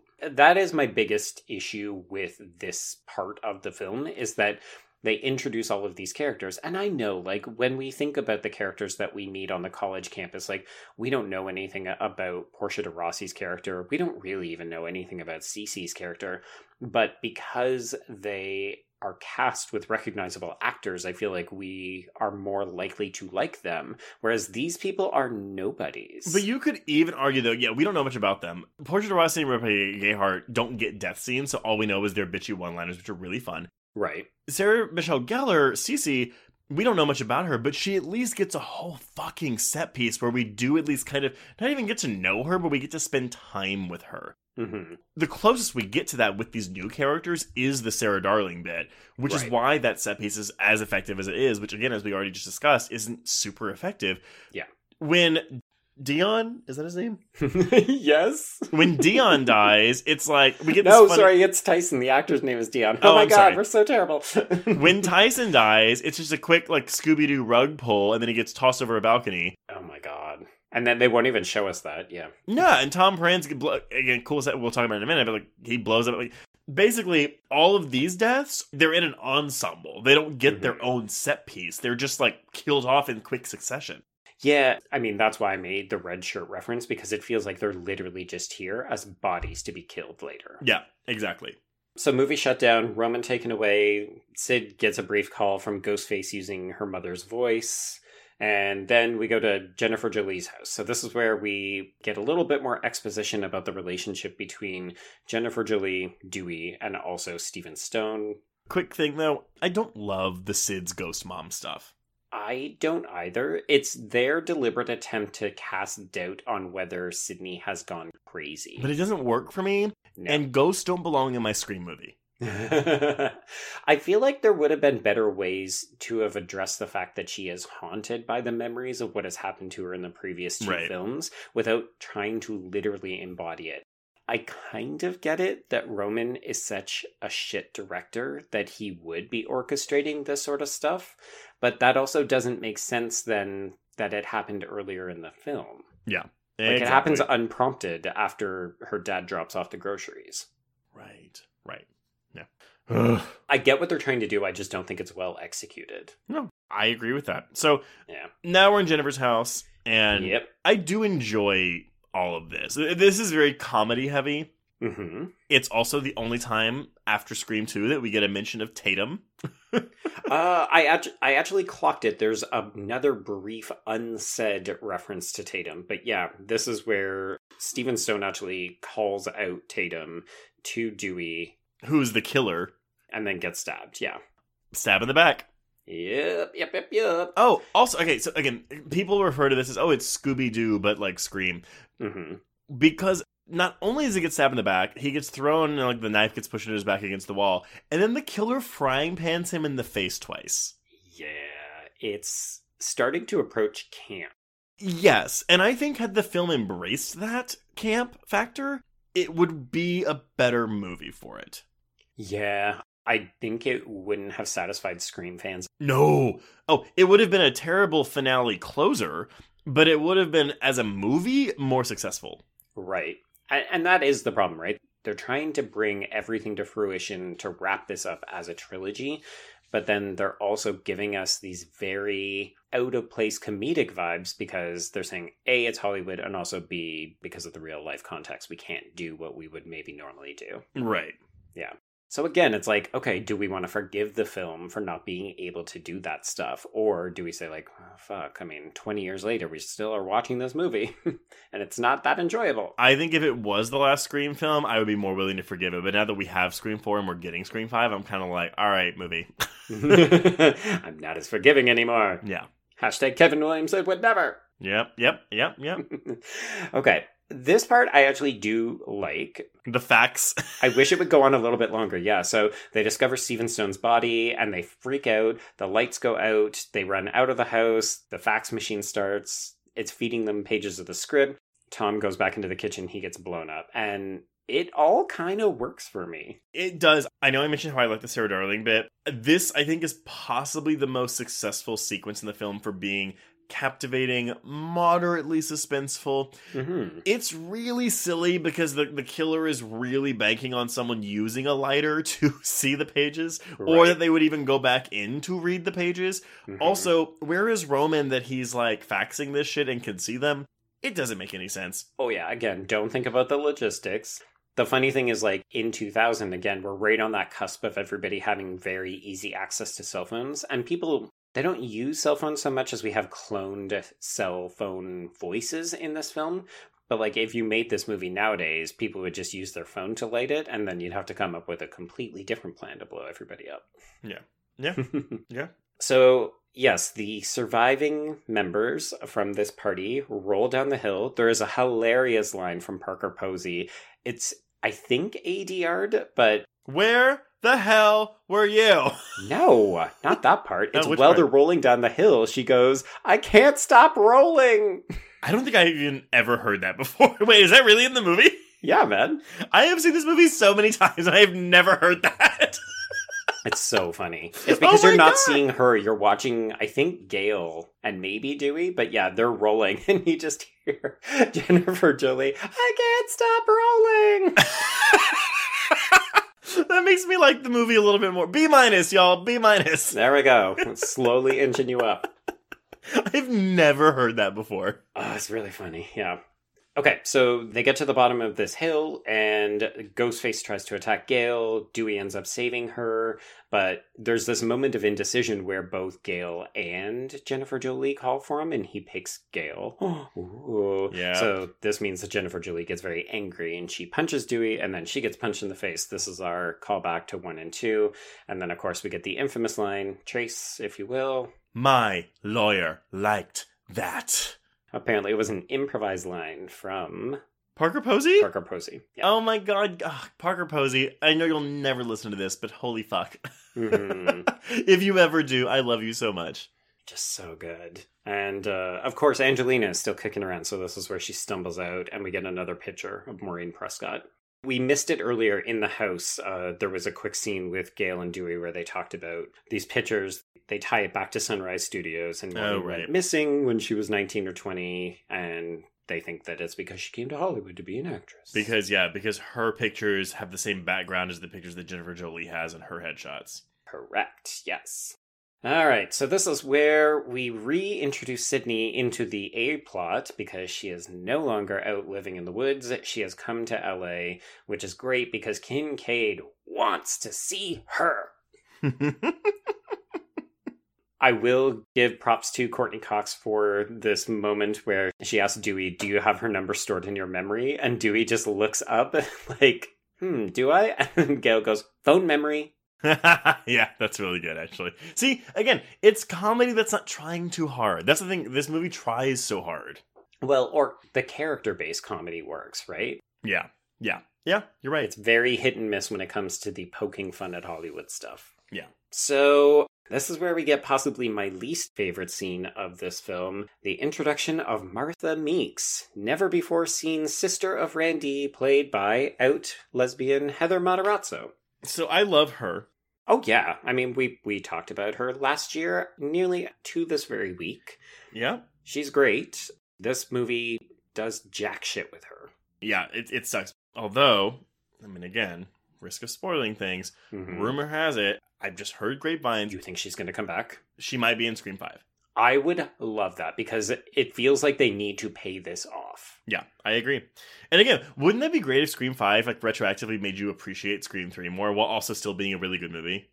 I mean, sure, if you want to put it on that pedestal and make it climb over that mountain, okay. So this whole thing, I, I don't lo- I hate this Randy cameo, but Mhm. negative feedback following the death of Randy in Scream 2 had the production consider methods of having his character survive to appear in Scream 3, including having the character's family hide him away for safety while recuperating him from his injuries, but it was deemed So too dumb. unbelievable and the idea was replaced with the character appearing in a minor role via a pre-recorded video message, which, by the way, final product is 3 minutes long. They filmed over 2 hours of footage with Jamie Kennedy to get this done.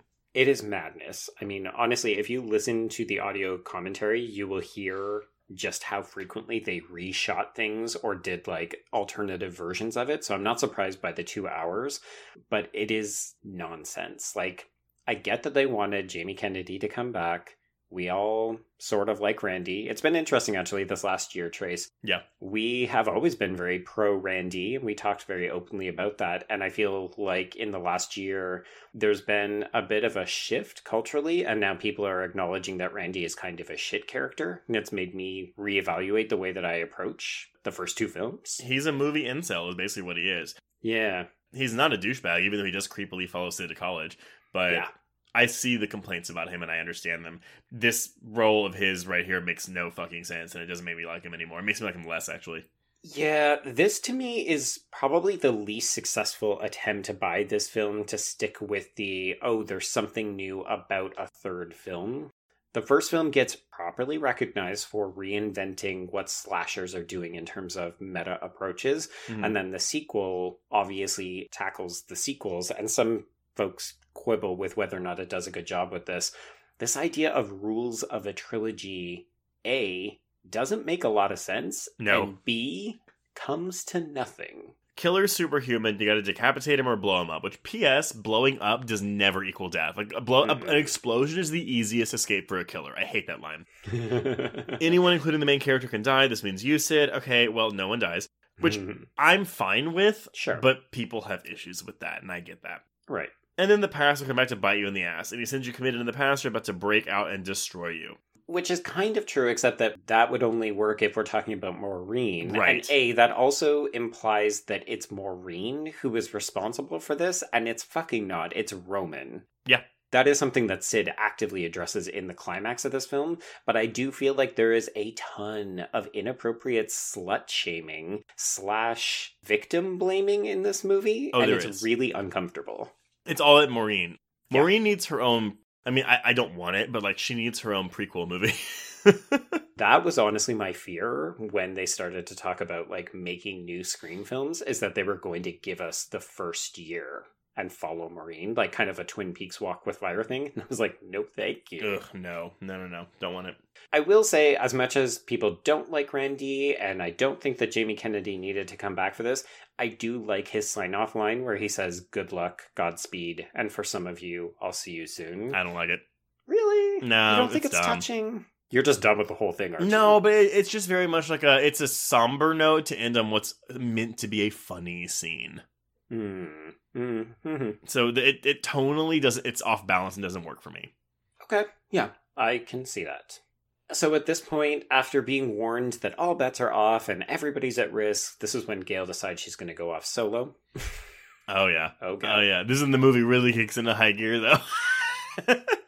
Yeah, because this is where we get the Gail and Jennifer show. And it's also where I think we get the single best cameo of this film, which is Carrie Fisher talking about how she is a Princess Leia lookalike. So apparently they offered this role to Jamie Lee Curtis and she turned it down. Hmm. Okay. And so I'm assuming it would have been like a Halloween gag. Right.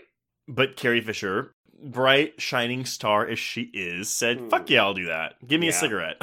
I mean, anybody who knows Carrie Fisher will know that she is completely open to making fun of herself and all of her vices. So I think this is a spot on role. I don't know that Jamie Lee Curtis would have been a good fit, although having now seen her in Scream Queens, I do think that she probably would have played it just as well. I think she would have too, but honestly, man, like I like that it's Carrie Fisher in this. It's really Mhm. fun. Her little jab at Judy Jurgenstern. I also love that she just knows the face of every single actor that has come through that studio. Yes, yeah. it's a testimony to the people who like work the front end of businesses. It's like the people you don't want to piss off are always the assistants and like the clerks because they remember everything. oh yeah, absolutely. Fuck yeah. You know, we're going to get to the reappraisal of this film in light of Me Too and Mhm. how it's weirdly addressing what will ultimately happen to Harvey Weinstein, but I find it uncomfortable knowing that Weinstein actually also recommended Carrie Fisher for this Oh, and knowing what she was like in real life, I would have been very interested to see if she would have had comments about him. She, of course, died in 2016, Ugh. a year before Me Too happened. I actually cried when she died. Like Oh, I, I was never a big Star Wars did. fan, but like I mean, like I I like her, and Yeah. it just I cried. She's like the people's princess of pop culture. Yeah, it's just, just just so acerbic. Like I really want to read her memoirs actually because I'm sure they're great. Oh my god, she's a brilliant writer. So yeah, Carrie Fisher, she's an absolute dream. This is where they discover that, of course, Maureen had a stage name of Rena Reynolds. What do you think of that mm-hmm. name? That sounds like a porn star name, doesn't it? It does. Yeah. What what is Carrie Fisher's You're like, and I have nothing further to say. I, I'm just like Rena Reynolds and Judy Jurgenstern. Kruger really liked alliteration. I actually think that Carrie Fisher's name in this movie. Oh yeah, that's actually really funny. So it's Rena Reynolds, Judy Jurgenstern, and then Carrie Fisher's name is Bianca Burnett. Goodness, I can't. Come on. what are we doing with names in this movie? I love alliteration, but come on, dude, it's a fallback. Yeah, it definitely seems like okay. Well, let's just make this a thing in Scream Three. Yeah, exactly. Yeah. Okay, so we get a yet another Angelina red herring moment with Sid in the bathroom. Did you know that this bathroom is a replica of the bathroom from the first movie? I did. I did not know that until now. Really? no, I never. I, I think because that bathroom scene in the first movie is so weird to me. Like I know we love it because of homicide, Mhm. but it just never right. I never got it, but I get it now. Well, I think part of it is that in this case it's flipped, right? Like we're seeing it from the other end. So it doesn't immediately click because you're not seeing them where we saw them in the first film. Like they're actually mirrored. Right. Yeah. I don't know. I mean, sure, whatever. Honestly, all of the Angelina red herring stuff doesn't work for me because I don't ever buy her as the killer. Yeah. Well, and again, it's it makes you wonder if the original ending had gone through and she was one of the killers, would this work better? Right. And folks, in case you didn't know, we are going to talk about that. But yes, Angelina was originally one of the killers. There were going to be two. Yep. Okay, so now we get to one of your favorite set pieces, Trace. So this is where Sid finds the Woodsboro set of Stab 3, and we get her replaying dialogue from her bedroom scene with Billy. See, I like all this. No, I as I said, I like it. I just don't think that they do Hmm. enough with it. I will give a shout out to the fact that there is a Creed poster on the wall of Sidney's fictitious bedroom. This Oh. franchise and their relationship to Creed, man. No, that should have been in my, my rapid fire at the beginning. It's like the bangs, Patrick Dempsey, the comedy, and Creed. hmm yeah, that'd be a boot for me. they even like name drop Creed in the commentary where they're like, "Oh, we were so lucky to get this Creed song," and it's like, "Come on, Wes Craven." Oh, just no. so okay, th- this home replica chase. What I love about it, it, do- it does like completely duplicate her chase scene from the first movie, like when she's running up the stairs. Correct. I will also say Scream 2 when Cici is running up the stairs and throwing things at the killer. Yes, but you know, again, you remember one. You remember she has that weird door that locks the other door, and Mm-hmm. as a viewer, you're going through this scene like, oh, like I, I know what's happening, and yeah, close that closet door. And so when we actually get the reveal that there's nothing there, I think that's a really, really cool little surprise that the movie has for us. Mhm. This scene was not present in the script itself. Craven paid to have the sets constructed, knowing he wanted to revisit the original film in some manner. Yep. After the construction of the sets, the scene was then written around the resulting areas, producing this scene in the final film. So crazy. But again, that, that's Craven. You can have a director like Michael Bay who's like, yeah, Megan Fox, show your tits. But you can also have a director, like Cra- a director like Craven who is like, hey, I care about this franchise. I care about these characters. Even though I'm only doing this particular movie so I can make my Meryl Streep violin teacher movie, I still give a shit about it.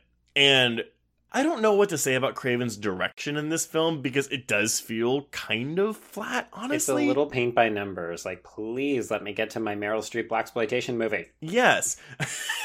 but when you hear stories like that, when it's like, hey, Craven was changing the script with Kruger to say, hey, no, mm-hmm. the characters are like this. He was adding this scene to give him more. Because honestly, I think when you walk away from this movie, this is one of the scenes that you do remember. And Yes. that it was Craven's idea speaks volumes. Yeah, no, I I completely agree with that. It's a good scene, and my biggest complaint is just I wish that they did more with it. Yeah. I particularly like the moment where she goes to throw open the door after she's run up the stairs and she almost falls because it's a set. Because at this point, you've so completely forgotten that she's on a set because you're so used to seeing what this house looks like. Yeah. Like, Scream 3 is so clever in activating your memory of one in that regard and then using that to play off your expectations. That's actually what I'm saying, though. Is actually even the score that Marco Beltrami uses here mimics the score from one. Right. so you actually feel like you're watching the same scene and you know what's going to happen. So yeah, when Mhm. she walks up, there's something there. It's great. And then we get this scene. Oh, sorry, the next part of this scene where she Yeah. walks into her mom's murder room. so I want to like this, but this is Ghost Sid mom stuff. I like it until that. I like. I don't need the mom or Ghostface under the sheet using the No. mom's voice. Which, by the way, how? hmm Presumably from those three horror movies that she made with John Milton back in the day.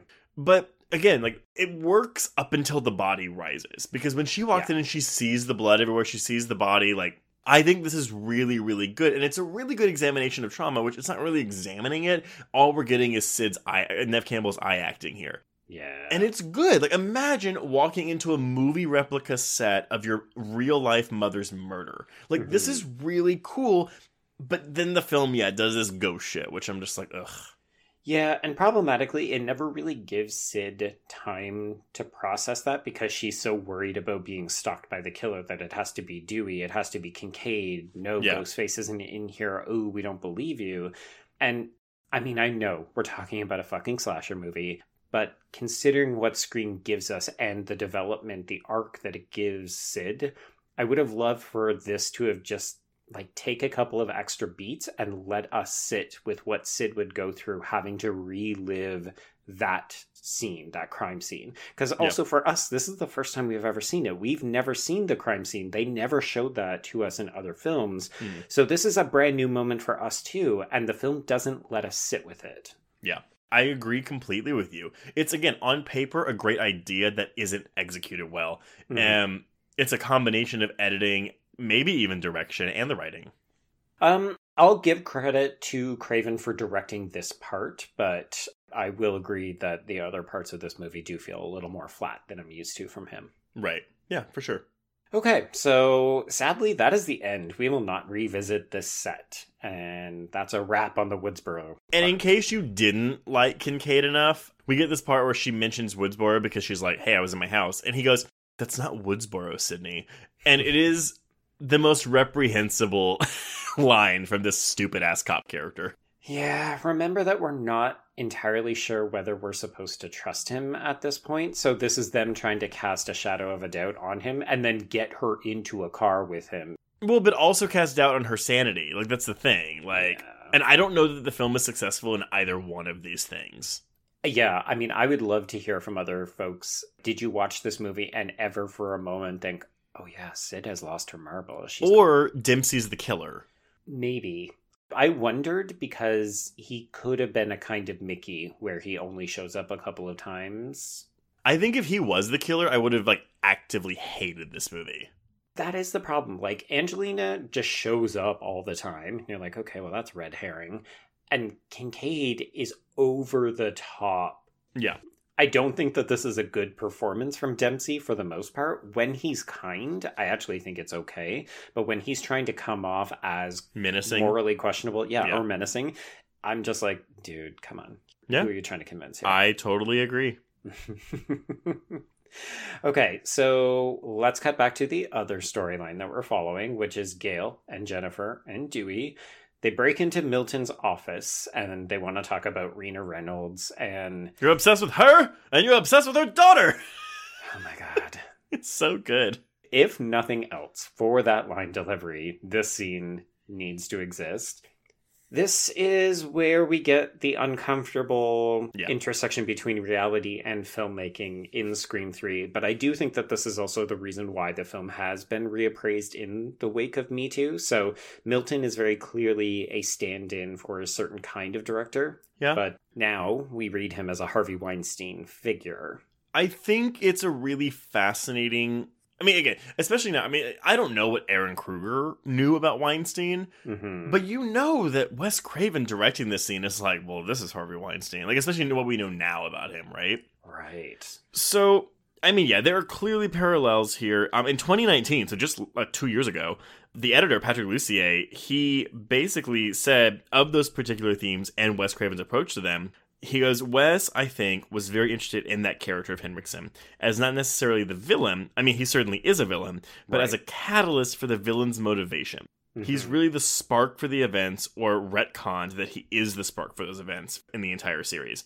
And I do think it's a fascinating thing, right? Right. it's just like the movie doesn't explore it enough. We get this one scene and then we get his death later, so it's kind of like, all right, Yeah, and it plays just a little too broadly. Like, I get that they don't want to hammer it home, but having Henriksen deliver lines like, This is not the city for innocence, and you're just like, Oh, come on. It's not handling it with the directness or the deftness that it needs to. It's landing somewhere in the middle, which leads you to just know that Milton's not a good figure, but also the film never clearly establishes that, you know, he's been doing this to other women, that he is a monster. Like, the film just kind of wants to say, yeah, this is a why, and we're not really going to explore that. in the film itself, it's underdeveloped. But I think the most fascinating thing to come out of this is that since Me Too, people have talked about this more and people are observing things more. So the film honestly doesn't really do a lot with it, but we as viewers, as journalists, as consumers are looking at this and saying, "Oh, I see this." There's commentary mm-hmm. in this movie about mis- sexual misconduct in Hollywood, predatory men on the casting couch, or whatever. Right. And it's great that we're having these conversations. And you, you do wonder, you know, like, did Harvey Weinstein like watch any of this movie and be like, "You fuckers, oh, fuckers"? shit. But you can also say, okay, well, did, did they sneak it in? I don't think so because it's just too prominent in yeah, text, like that's right? the, the whole franchise hinges on hinges on Harvey Weinstein being the catalyst sexual predator. Yeah, Yeah, and it's really cool. The problem is, yeah, like again, it's there. It that's what this is about. But like, we don't get to see Sid like talk to Lance Henriksen. You know? no, she she meets both of the men who are apparently responsible for all of the horrible shit in her life. She meets one of them when his throat is slit, and the other one when he talks about being her brother. Honestly, that might be the. This film it's has the- lots of. It's a big problem. Yeah. No, it is. This film has lots of problems with tone and whatever, and the writing and whatever, the meta. But I think had they done something more with Sid to give us some more catharsis, and again, we'll talk about the very last shot, which I do think is a really good ending for the character. Mhm. But we don't get anything with her to react to this, and even when it's with Roman in the end, it's just pure anger and like "fuck you." You're I there's good moments, and there's good dialogue there, but like what you were wanting in the the the replica house scene, there's no moment to like sit and like resonate with this, and that's what I wish we had. it's disappointing too because if you think back to that first film, really most of Sidney's arc in just the standalone screen, the first one, it's about her processing the realization that she really didn't know her mother at all. Right. And Scream 3 seems to want to do the same thing by saying there was so much more even than that that you didn't know about your mom. But it also doesn't want to have Sidney come to any kind of reckoning with that. Like, I'm not suggesting I wanted scenes of Sid agonizing over the fact that her mom was gang raped three ways till Sunday, as Mhm. Roman so politely says in the They fucked her three ways from Sunday. yeah. And let's be clear the insinuation that I take from this is not that Maureen was a willing participant or even that she was, you know, doing it for the casting couch. It's like this woman was coerced by people in positions of power, and that is rape. It is, but here's the thing: the movie doesn't slut shame her. Billy and Stu slut shame her, hmm but it takes her quote unquote sluttiness as a direct result of her rape Yes. in her past. Mhm. And that doesn't sit fully well with me. Like, oh, she was raped, so she became a quote unquote slut slash cheating wife. Well, bear in mind that this is coming from the mouths of exclusively male characters. Absolutely, absolutely. But also, I'm just going with what the film is giving us, right? Yes. Yeah, it, it's definitely making a correlation. Like, if you are a victim of sexual assault, you will go on to become a promiscuous woman who will then become an adulterer and ruin other people's marriages and produce serial killers. And that's the only way. Like, I, I, you you could give me a Maureen Prescott prequel. Again, I don't want it because I just don't really care. But I hate. I'm sorry. It's not up against Maureen or this arc. I just hate prequels so much. I really Right. don't care. Well, I don't think there's a lot to be mined from that, except for the opportunities to explore what Maureen went through. Because really, she's like a specter that just hangs over the entire franchise. Like, even in this film where she actually gets to do a certain amount, she's Mm. still a ghost. Like, she's just haunting the proceedings. Yes, absolutely. Yeah. So, all this to say, I appreciate that the film was trying to interrogate some of these things that were obviously happening in real life and maybe directly commenting on what was happening with the Weinsteins. Yeah. I just wish that we could have gotten more, and maybe that wasn't possible in the year 2000. But I appreciate that people in our day and age can now go back and look at this film. Like, people like this film more because of this storyline. And I think that's great. His dialogue here, Lance Henriksen's dialogue, he says, Nothing happened to her that she didn't invite. Things got out of hand. Maybe they did take advantage of her. Maybe the sad truth is this is not the city for innocence. That's a shitty ass line. Yep. No charges were brought, and the bottom line is Rena Reynolds wouldn't play by the rules. Like, again, it's shitty, it's but it it rings true given what we know about Weinstein now and Uh huh. about Hollywood. Yeah. There's a lot to mine there and a lot to discuss. It's just yeah, I don't think the movie particularly handles it well. Yeah, it proposes it, and then it's like, okay, you do the hard work. We're going to move on with our slasher storyline and our red Yeah. herrings. absolutely but that's the thing it's is this scream you know like I, I love that this is in this movie but it's like yeah like we're fighting two things here we've got to move on with the slasher story but we're also trying to keep it comedic because of columbine but we're also having this harvey weinstein meta thing so it's just like trying to do too many things at once it's a lot, yeah. And as a result, unfortunately, it doesn't really do most of them well. Yeah. Yeah. So speaking of our red herrings, uh, we do jump back to Kincaid and Sid in his office. This is where we find out about his Hollywood connections. Possibly worst line in this entire movie Oh my God. where Sid asks him Yes. what his favorite scary movie is. Trace the answer. my life joe i wrote oh, oof God. i wrote oof, in Like all all caps, caps. It is what it is It's awful. terrible. It is the worst line in this movie. I don't even know what the fuck they were thinking with this. Like it feels like okay, we're gonna put in something better later, and then we just never got around to it. it is terrible. I'm so glad you brought that up because lit- I was to do it if you didn't, but like it is atrocious. You have to. It's like in line with how good the Parker Posey stuff is. You're like, and then an example of terrible writing. I don't think there is a single line in the franchise that is as bad as that one. And I know that sounds Mm. hyperbolic, but I'm not going to lie. Hmm Like I cannot think of something that has made me cringe more than that line in this franchise. Honestly, know what it reminds me of? Hmm.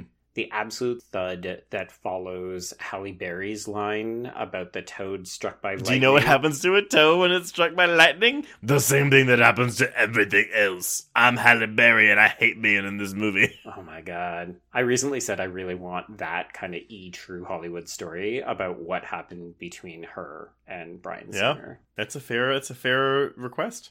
Well, I mean, let's just be honest, it was probably racism and sexism. Yeah, absolutely. Oh, good times. Okay, so this is when Dewey gets a call from quote unquote Sidney. Okay, Yeah. Oh, we haven't talked about the voice decoder. Yeah, okay, so I I don't like this thing because as soon as you know it exists, Mhm. which you know from the first scene of the movie, From Cotton Scene. Yeah. it's just like, okay, well we know what this is. Like there's no suspense here. And granted, do you think the movie is tr- actually thinks it's fooling us? I don't know if it does. No, I think we're supposed to be in the know, but the characters don't. But I don't the like tension that. comes from the characters potentially getting into dangerous situations, and we know it's coming. I actively hate that. That doesn't belong in this movie. Uh, yeah. I mean, I can't fight you on it. I don't love it. I don't think I hate it as much as you. But even in 2000, people were like, "So what the fuck is up with this magical But- voice?" But it's all. It's, it's hey y'all we know it's we know it's not Sidney. I don't like being ahead of these characters. I don't maybe I'm wrong. I don't think there's a point in 1, 2 or 4 where we are ahead of the characters. yeah. I feel like we're always with them. And this is the only film in the franchise, to my knowledge, where we are ahead of the characters and thus they look stupid. And I Mhm. don't like thinking that these characters are stupid. And more so than ever, it feels like a lazy plot contrivance. Like, Oh, how yeah. am I going to get people from point A to point B? Okay, well, how about if the killer has a magical voice decoder? Well, and when you think about, okay, cool, the original climax is going to take place, let's say, in the studio set of Sidney's house. Mhm. Oops, no, we're going to put it in this other house, mansion thing. How do we get Mhm. everyone there? Well, let's write something up the morning of really quick. Right, yeah. We've got this great set. It was used in Halloween H2O, and uh, we're going to make do with it, but we got to get everybody there, so random voice calls. I will say, never caught that fact, and even watch. I was looking for things that looked familiar from Halloween H2O, and I didn't see it. Okay, so I was paying specific attention on the second rewatch, and I think the scene right before. God damn it, I keep wanting to call her Angelica. Angelina. Angelina, before she runs off in her wacky Cindy from Scary Movie 2 run, when Gail and Jennifer are walking down the hallway, I think that's the hallway where Jamie Lee Curtis hides Josh Hartnett and what's her face, and then they get attacked. Um, Michelle, yeah, that makes Yeah. sense. That makes sense. Okay. I'm sorry, that was a very long diatribe to get to. That's that okay. No, by all means. It's already, this is a long episode. Fuck I'm it. getting so tired. We're going to go for three hours for our three first. Jesus, no, thank you. On Scream 3. and you're editing all of them. Also, I did not consent to threefer. We talked about that. no, I know. I We'll just call it the threes. The threes. God, that sounds like an, a Charlie Kaufman movie. The horror thweers. No. Okay. Back to your corner, sir. Hashtag Kevin Williamson would never. Right. Okay, so everybody gathers at this party. Let's go to the party. I've lost my spot. All right, so I was like, oh, fuck. Like, we're already at this party, which is the end of the movie. And I was like, that's a really long time to devote to this. But then I caught myself because I was like, okay, we're at the 75 minute mark. There's 40 minutes left of this movie. Right. But the first movie has the same Mhm. thing where we start the party with 50 minutes left Right. of Scream. Are you seeing the parallels to the first film now? I am seeing it. The problem is the 50 minutes of Scream's climax go by so much faster and are so much more effective than the Mhm. 40 minutes of Scream 3's climax. Yeah, sadly, there just isn't a ton of stuff here that really grabs you. Like, I, I will give a shout out when we get to it. I think there's a moment that works very well for me. Mhm. But, um, you know, they find the Ghostface costume, they've got the voice modifier, people start splitting up, which is dumb. We find Roman's corpse and Jennifer is hiding. So, this is the first kind of like get out of jail free card because Gail 100% checks his pulse and I- he ain't dead. I hate this. This Roman's fake out death is the worst thing. I hate it. I remember watching it as a 13 year old, 14 year old, and being like, well, that doesn't seem right. Mhm. like, we've never had this in a Scream movie where it's like, oh, someone dead. Oops, they're not dead. They're fake. Oh, no. Sorry. Sorry. I'm catching myself. I was gonna say, I think we have, yeah. It's Billy no, it's did it. Scream with Billy. It's Billy. Yeah, which again, parallel to the first film. It is a parallel to the first film, but it's not handled as well. No, because in that first film, there's someone else to get Sidney away before she can properly check Yeah, to make sure. no, that Billy, Billy dead. gets stabbed. He says that stupid C line or Sid or whatever the fuck he says, and she has to run because the killer is right there. Yeah. With this, because it's Roman is the killer, he has to go through this whole thing of like setting up his own fake yeah. murder. Yeah. it's so bad. I wouldn't actually mind it if they didn't let Gail get close to him. Like if Jennifer had have jumped out of the shadows, but also like, why is Jennifer hiding in the shadows? Was she watching Roman while he was Yeah, no, applying all? Like it just doesn't make sense. It would make sense if there was a second killer that could jump out and Correct. go after her. The Yeah. problem is, it is the killer, the only killer, who Mhm. is faking his own death, also applying fake blood to his wound, whatever. hmm Kruger misunderstood how the first film worked. Yeah. This is lazy and it is Scooby Doo. And I say that as someone who loves Scooby Doo, but when you're walking into Scooby Doo, you know what you're getting because Mhm. it's stupid.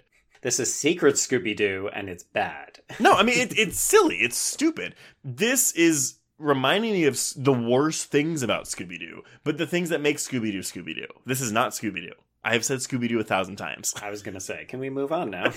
Move on. Okay, so Gail and Jennifer make their way back upstairs. They run into Angelina. She reveals that there's a secret passage.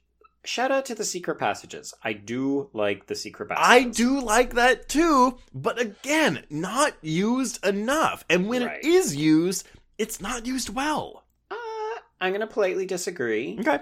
Well, when we get to Parker Posey's death, we can talk about that. Right. Also, for someone who said you didn't want to go too negative, you're being very negative. I know, I know, I know. It's uh, I'm very frustrated, but I still think it's fun. Okay. I'm just critiquing it. Lean into the fun a little more then. Okay, right, right, no, right. I'm kidding. No, I mean you're right. Because again, I don't dislike this movie. I just okay. you're gonna laugh at me. Okay. I was looking at my Letterboxd today, and you rightfully pointed out to me last night when you said, "Are you all right?" Because I was watching Texas Chainsaw Massacre: The Next Generation. hmm I give that movie a higher score than I give Scream Three. Oh, but those are different contexts. No, they, they 100% are. But if we're talking about franchise roles, like Hmm. Next Generation, well, you could argue that maybe about Texas Chainsaw Massacre 2, which is also very funny and silly. Right. But Next Generation is very much like, oh, this is silly and stupid and makes no sense. hmm But it almost like borderline embraces it. I know it's been a year and a half since you've seen it, but like, it's just really entertaining to me at how bad it is. Well, and it's like that consistently all the way through. Yeah. I mean, we don't know whether they were trying to make a good movie or not, but at least that movie's consistent. Whereas with Scream, you can feel these like peaks and valleys. Like sometimes it's actually pretty good, and then Yeah. other times you're like, Roman's faking his own death? What? Well, and that's the thing. Yeah, it's all about like what I'm feeling like the movie's trying to do. I don't know what Next Generation's trying to do, to be honest. Mhm. but I I, know that I really does. enjoy watching it. Yeah. Yeah. Whereas this, though, there's an, this is a big studio film that has designs, and I don't know if it accomplishes what it's trying to do, and that that's my issue with it. Right. The frustration is there. Like, I think that this is a better movie than the Next Generation. But I think that the next generation is better at doing what it's trying to do than what Scream 3 is. Right. Okay. So I, I don't know. no, I get it. I get it. Okay. So at this point, Mm. we kill off Angelina. She didn't fuck that pig Milton to be whatever two second rate actresses. Yeah, I mean this this leans into this idea that Hollywood is a place where in order to get ahead you have to compromise on your values because we also heard earlier that Tom tried to hit on her and she turned him down, but then of course here she's saying she slept with Milton to get the role. But it also makes her like a real huge bitch. Like she was like the innocent slash red herring character in this movie. And then she becomes this huge bitch where she's like second rate celebrities like you two. hmm I'm like, this isn't the Angelina that I know that we've met. And granted, it could be like, yeah, she's actually like this, but like then she immediately gets killed Yeah, and that's it.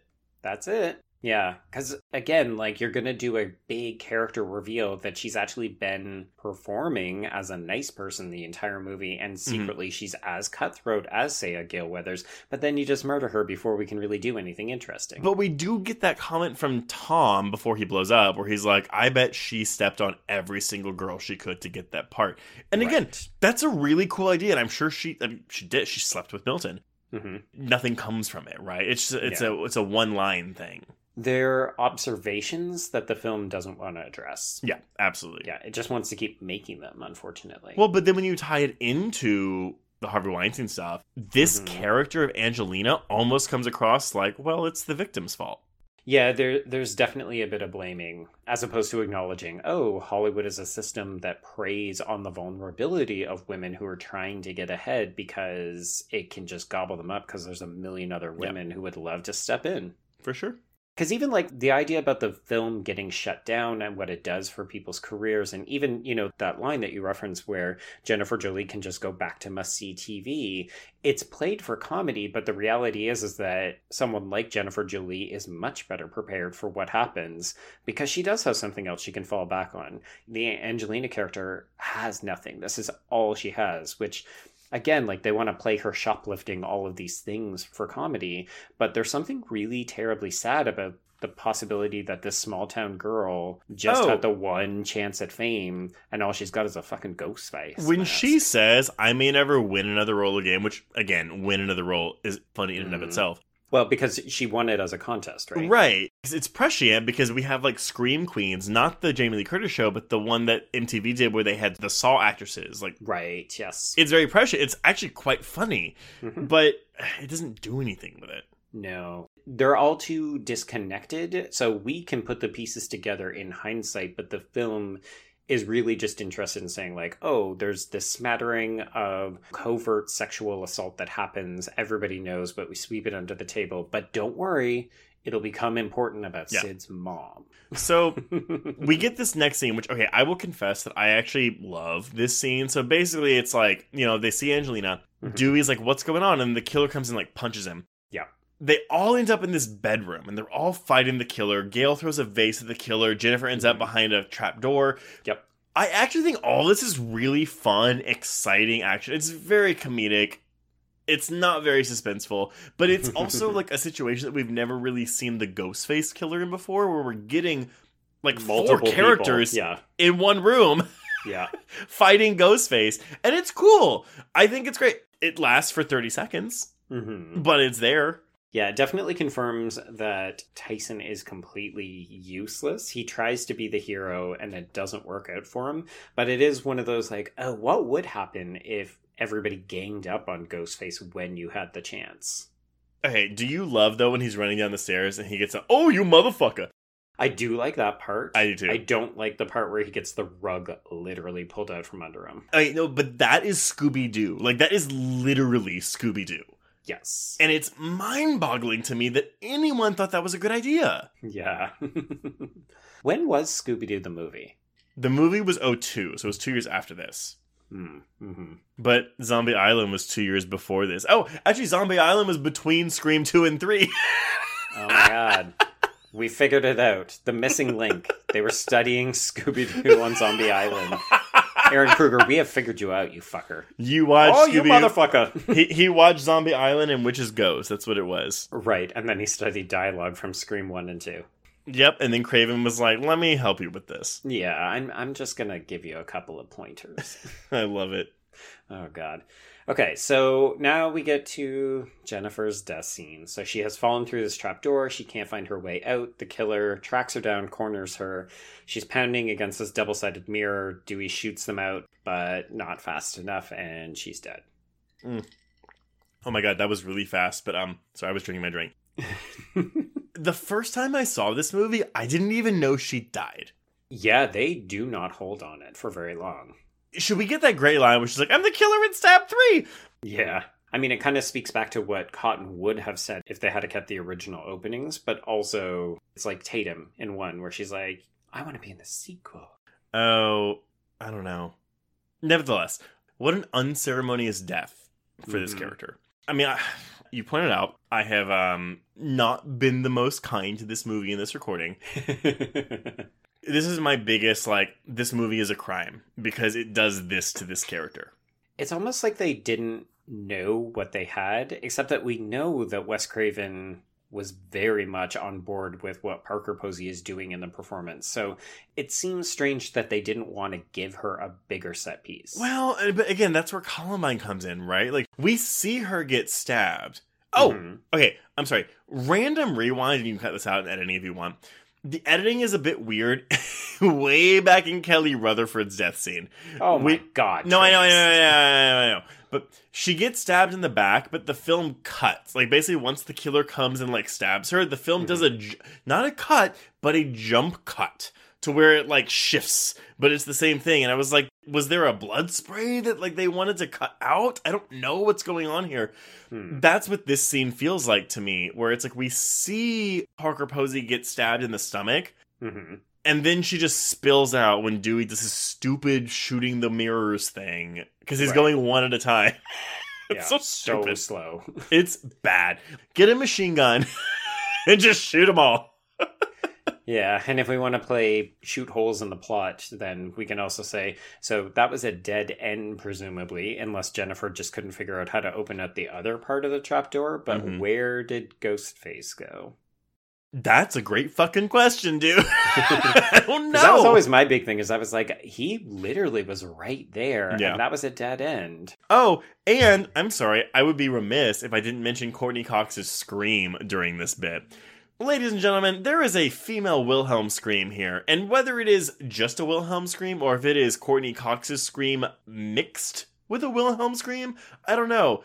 Do you want to explain what that is? Because you're saying it like everyone's going to know. Oh, you're right. No, you're right. You're right. You're right. A Wilhelm scream is a stock scream that they play in a lot of movies. It's typically a male scream, which you might hear right now.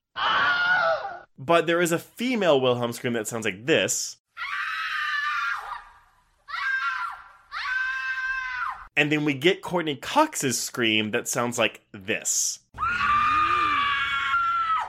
Yeah. I mean, I don't know why you're so surprised because you did just say it's a stock thing that they do. I just think it's silly. Like, you have $40 million. Why are you using a stock scream? As we've learned, movie making is not always a seamless process. So, folks, if you didn't listen to our Terror Train episode, Chris from Homos on Haunted Hill, he mentioned that sometimes when people scream on set, they can actually blow the mic and then you have to go back and do it in post. So, I just wonder if it was either Courteney Cox couldn't scream that well that day or it She just blew the didn't work out on set. That's It's true. like, I'm tired. I can't scream anymore. All right. So, Okay, so I do want to give a shout out to possibly my favorite scene in this section of the film when Gale gets attacked and she has to kick back against Mm. the wall so that she and Ghostface fall. I actually do like this too, but again, it's kind of redoing the cop car scene from 2, hmm where again, Ghostface is at the bottom of the stairs, she's in the basement, and she's like, "Oh, I need to like crawl over him." There is a really good scare though where he like stabs the stair. Yeah. I think that's really cool. And then yeah, we have her like I mean, I guess we skipped over the part where they find the voice changer, but whatever. No, we mentioned it. You've just been drinking a lot. No. hmm. He's back on the drink. We kind of get this good moment though where she does call Dewey and he's like, "Well, how do I know this is you?" But it doesn't last long enough, right? Well, because at this point we are trying to ramp up. And bring Sidney into the movie. Oh, right. Because remember, she's been off screen this entire time. the comedy bit that works for me in this tail end part is where we see the knife get thrown and the camera actually follows the knife as it circles towards Dewey and it just hits him in the face and knocks him out. so you like this? This, for me, is Scooby Doo comedy that works. Okay. I don't think it works personally, but I, I can see why it works for you. Yeah. Apparently, they were actually trying to scare people that Dewey would die here. We were meant to think that he was just going to get a knife in the head and he would die. They'll never kill Dewey unless Scream 5 maybe does, decides to do it. Only time will tell. Yeah. Oh, One year away, y'all. Yeah. Okay. So, yeah. So at this point, it's like Sidney gets lured. She discovers that Gale and Dewey have been kept alive as bait. Kincaid is also there. Who could care? Do you buy this? That he keeps Gale and Dewey as bait? this is something that hasn't happened in any of the other Ever. movies. So it is a well, actually, no, we're wrong again. Derek from two. Fuck. You know Clearly, what? You're we right. needed to revisit all of the films before we recorded this. Uh, but it also seems like a pale imitation, right? Because they kill Derek. True. And this isn't to say that I want Gale or Dewey to be killed, but with what this film sets up, it's clearly mimicking things from the first two movies, Mhm. as you rightfully pointed out. It doesn't follow through on them. I think part of it is that it's just doing the homage, and there's not always a lot of satisfaction in that. So, we did mention in our Freaky episode that sometimes a homage just makes you think of another movie and it doesn't do anything more than that. And in this case, it feels like Scream 3 is saying, Hey, remember all these great moments from 1 and 2? And we're like, Yeah. And then Yeah. Scream 3 goes, Cool, we're going to move on. You're just like, Okay. I mean, I guess I thought you were going to give us a bit more, but sure. Okay. So yeah, she gets the gun, she gets metal detected, whatever the fuck. Whatever. What do we think about it's your turn to scream, asshole? Uh, I like it. Really? Well, I like that Sidney actually comes prepared with a plan. She's not just willingly walking into danger. You know what? That's fair. You're like, I was going to come down hard on it, but I'm going to refrain. I don't like the line. I do like the circumstances. okay. Yeah, you know what? I mean, the line's not super great, but this is where you could see somebody being like, yeah, Sid's going to be Linda Hamilton. Oh yeah. Oh, and then we also get this fake out with Kincaid. Oh, who they only brought back. He wasn't in the original script to be in this scene, but Hmm. they realized he just disappeared from the movie. Yeah. so they wrote him into this scene. Which is, I guess, kind of admirable because they were like, "Oh, well, we don't just want a gaping plot point." But Kincaid is such a non-entity that when he does come back, I was like, "Okay, cool. How's it going?" Okay. Mm. All right, so let's get to this ending, shall we? So Yeah. Sidney gets locked in the screening room. She sees a video of her mother. Ghostface comes out. It is revealed to be Roman, the director that she has never met before. So he actually has to introduce himself. Oh, I didn't even. Th- she has never met Roman. She's never met him. That that feels like a missed opportunity. Mhm. yeah, she's never met Milton and she's never met him. So then she gets upset when she watches this other dude kill Milton.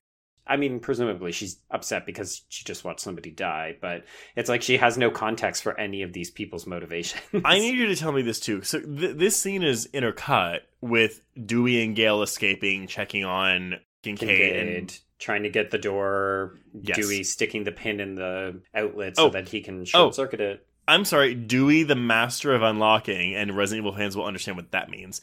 In Resident Evil 1, the first game, there's a whole thing where Jill, this character hands her a lockpick, and he goes, Well, you're Jill, the master of unlocking. it's really bad. I think it cuts down on the on the suspense in what we're seeing in the uh, in the Sidney Roman stuff. There's also a really weird score choice when Dewey frees himself and then he's freeing Gale, but we get this kind of like whimsical, like type thing. It doesn't feel like it belongs in this film. It's very weird. And it's intercutting with what should be a climactic, momentous mm-hmm. scene with Sidney. Yeah, I think that's part of the problem with keeping Gale and Dewey alive in this moment is that we need updates about them and their status and whether they're trying to protect her or help her. But you're right. You know, the cross cutting needlessly distracts us from what is turning out to be an incredibly large retcon of the entire franchise up to this point. Because this is when Roman reveals that, yes, he is her brother, that he tracked down Maureen. She basically said she didn't want anything to do with him. Fuck off, child of mine. Right. Which, I mean, you know, okay, I want to bury that past behind me, especially mm. if you think about it from her point of view. She's like, I went to Hollywood and then I was gang raped. Yeah. Well, and there's a conversation to be had there, which had this movie been made in 2020, it might have had, but it doesn't have this in 2000. Or it would have been picked over far more aggressively. Like, people would have been mad that they just randomly introduced Right. this and then didn't unpack it. Yeah. But yeah, so then Roman reveals himself to be the mastermind behind all of the events of Scream 1, where he groomed Billy, got him to recruit Stu, and blame Cotton Weary. So I want to point this out. This ending was filmed three times. yeah. You could see it. In January 2000, now this is a month before the movie comes to theaters. Three months after completing principal photography, the ending was refilmed when it was decided to be an inadequate conclusion. Originally, the ending consisted of Sidney easily defeating Roman. There's no bit with Sidney getting shot, and there's no mother's dead. I've still got to make my movie. Right. Whatever. Did you watch these endings on the on the Blu-ray? I did. Yeah. Yeah. It's much slower. It's not as exciting. Most of it comprises of Sidney like crouching down and hiding. Yeah. And th- their reasoning was, oh, well, the room's too small. It's not believable that she would be able to like crouch and hide from this person. hmm There's even a line in that deleted cut where Roman says, Sidney, the room's not that big. Yeah, exactly. Now, I I do have to say this. I don't need her getting shot because I honestly I don't know. Like when you first saw this movie when she got shot, were you like, "Oh shit, she's shot." Yes, admittedly. Okay. Because at this point, you know, we've had that Randy video where he said, Everyone Right. can die, Sidney, even you. And I thought, fuck, what if they actually do kill Sidney in this concluding chapter? You're going to hate me. I was more worried about Deputy Judy when she gets shot in Scream 4. Jesus Christ. Your We're the best man. chest. in hindsight, what I've come around to is there's kind of an interesting symbolism in that she wears the bulletproof vest and so does Roman. And you're like, oh, they really are siblings because they think alike. yeah, no, that's fair. I mean, I don't love it, but No, I do too. I guess I just I don't know. For me, it, it, it, it was similar to the Sidney calling Dewey and Gale to be like, "I'm going to this party. By the way, I have a dead voice, but here you go. This is me, Sidney. I promise it's me. right. no, guys, really, I swear it's me. it's me, Sidney." It reached the same thing to me, where it was like, "Okay, this is the screenwriter like trying to like fake us out again." Right. Okay. Oh, but I am being a fucking negative Nancy. I'm No, sorry, guys. No, it's fine. I mean, this is not your favorite of the franchise. I enjoy I, I enjoy watching it, but honestly, yeah, I would watch any of the other films over this one. Sure. I will say the best moment that captures what Sidney is like during these climactic moments is where Roman is just going on and on and on, and she just goes, Can we get on with it? I've heard all this shit No. before. I think that's great. I think the fuck you, fuck you. I, I think that is great.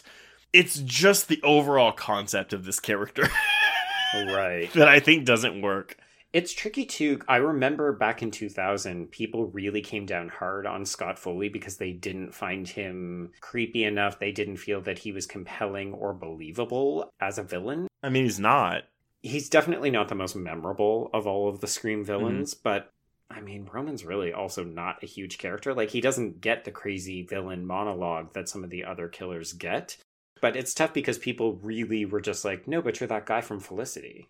As someone who's never seen Felicity ever, a single episode, there's something to be said though about this scene that doesn't really work for me Mhm. compared to a Mrs. Loomis scene, which is so cathartic, and even the Billy scene, which is so cathartic. Like, Right. there's so much like in that where you're like, oh shit, oh fuck. Yeah. And then you get this, and it just doesn't have the same impact. And I know you wanted, Joe, you wanted to start, not start, but you wanted to discuss like the impact of retconning the first two films. Yeah, it makes sense when you think about this film being the end of a trilogy and the film stopping here that they wanted to bring everything back full Mhm. circle. But it's also uncomfortable as a viewer to have this film kind of Scooby Doo pull the rug out from under its audience by saying, hey, everything that you thought you knew about these other two movies, it actually comes back to this one super bland white dude who's not very compelling. Like he's the mastermind of all of these Scream films. And that that is just a really hard sell that I don't think this film ever overcomes. I think that the issue here, so with Scream 1, Billy is the boyfriend. He is a character in that movie. Right. Stu is a secondary character, but we still know him. Mhm. Mrs. Loomis arguably has less to do in Scream 2 than Oh, yeah. what Scott Foley has in Scream 3. Yeah, she's kind of not a character, but then Laurie Metcalf plays her to such the nth degree. It'd be like if Parker Posey was revealed to be the killer. But also, Laurie Metcalf's character is tied to the killer in 1. So even though she has, before her reveal, has less to do in Scream 2, hmm we can fill in the blanks because she's Billy's mother. Right. Laurie Metcalf's role is a familial blood relationship to the killer from one. Okay. Roman is just a hey, I'm your secret brother. I'm going to show this video to your boyfriend. The connection isn't as deep for me. The, Roman reveal se- seems to me so more out of left field than what Mrs. Loomis has going for it. Right. Yeah, because this is a character that we didn't even know existed. Like we knew that Billy had a mother because Right. she's referenced in one as having left, and that's part of the reason why he's fucked up. I mean, again, this film is trying to play off of Oedipal damage as an excuse for why young men become killers. Like Roman is basically just Billy, only older. I think part of it is also that they're trying to go with the familial connection to Sidney because this is Sidney's story and it's about her family and her trauma. Right. I just don't think it works. Like, I don't know if having more Roman would have helped. I don't think having less of him does. But also, I just don't think that this is a twist that could have been executed satisfactorily. So, do you want the original ending where Angelina is also a killer? I think it would have helped to excuse some of the plot points. So, folks, Mhm. if you don't know, Angelina was meant to be Roman's lover, and I think a former classmate of Sidney. But part of this was also meant to be far creepier and more insidious and kind of nastier. Like, there's a line in the original draft, so this is the second version that Ehren Kruger wrote, where Roman, referring to Angelina, says, and I kind of keep her around because it's a bit of a turn on. You know, in the movies, she's you, Sid. So every time I jump her bones, I'm hmm. doing you, technically. See, okay, that is creepy as fuck, but that's like something that's like, oh, that's fucked up. I get this character now. Yeah, like he he's far sicker. Here, you're just like, oh, you're just a whiny mama's boy. Which, I mean, if we're going with the Lance Henriksen, Harvey Weinstein stuff, cool. You're a stupid little incel. But then I think we needed more of Milton. Yeah. It almost seems like Milton should have been inadvertently grooming Roman in that way, right? Like there should have been a, a twisted father figure ness to that, but we also don't get enough. Like those characters don't ever interact except in the first scene when they're introduced and the scene where Roman kills him. Yeah, no, that's a fair point. I just don't think the work was done into the killer. I think Ehren Kruger was like, but wouldn't it be amazing if I could retcon this whole thing and have it circle back? And you're like, yeah, but then do the fucking work. Well, yeah, that's the thing. The, the idea of that is great. Yeah. This Roman reveal just feels so daytime soapy, and that is not an insult to daytime soaps. They have their merits.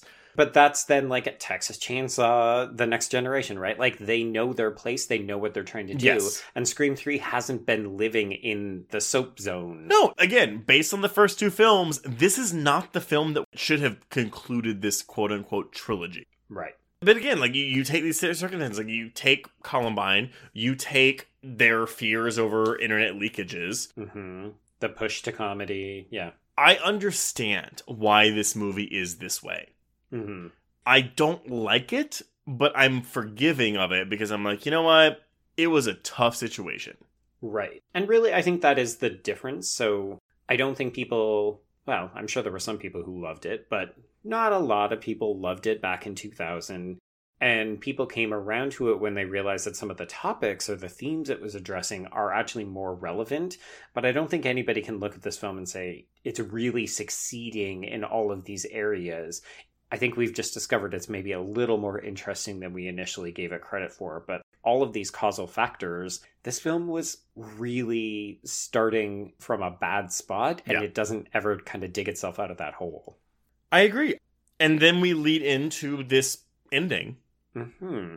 I'm curious, what do you think of the moment where Sidney grabs Roman's hand as he dies? It feels very Halloween H2O. Right? I wrote that in my notes. I said, oh, this is like Halloween H2O. I don't love it. it does it feels out of character for Sid, right? I get that yes, this is the brother you didn't know that you had or the stepbrother that you didn't I know you had. I get that she's like, you know what, you had a shitty life, but you also chose to build your shitty life on destroying me, who Mhm. literally had nothing to do with your plight. Yeah. That's the easiest criticism of not the film, but like of Roman as a despicable character. And we Mhm. talked about all of the horrible things that he insinuates, like being raped did to Maureen. And the film definitely comes down on well, this guy is clearly messed up, fucked up, misguided, and so on. But it's also weird that Sidney's then like, oh, I kind of forgive you in your dying moments. Also, this isn't in the alternate endings, but there's the line where he's like, he knows he's lost. He goes, Mother's dead and there's nothing you can do about it. I still got to make my movie. And then she goes, stab three, right? Now, in the alternate endings, we don't have those lines. It just cuts to her stabbing him, going over, stab three, right? Ugh, stabbing him. hmm I hate like okay, Mother's Dead. I still get to make my movie. Like wh- why? Why? Why did you want to make a movie? Why was this your grand scheme to make a movie about this? Because it's meta. Because he's a director. Eh, whatever. Oh, you have an issue though, because Dewey kills him. Yeah, again, it's not my favorite part.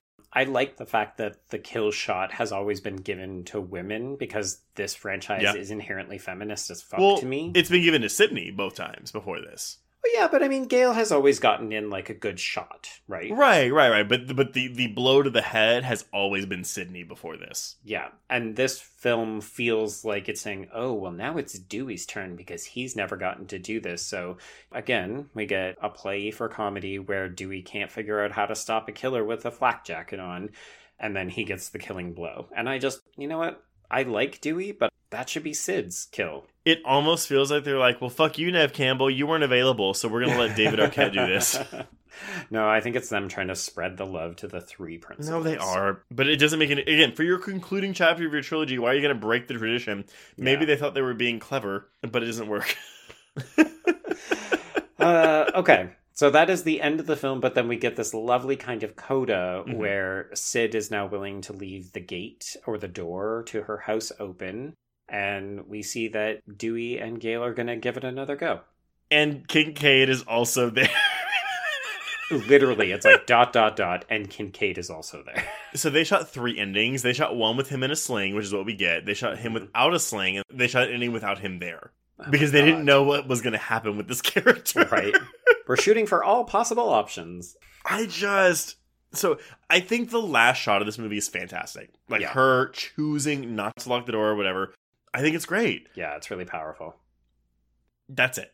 Okay, that that's it. Yeah.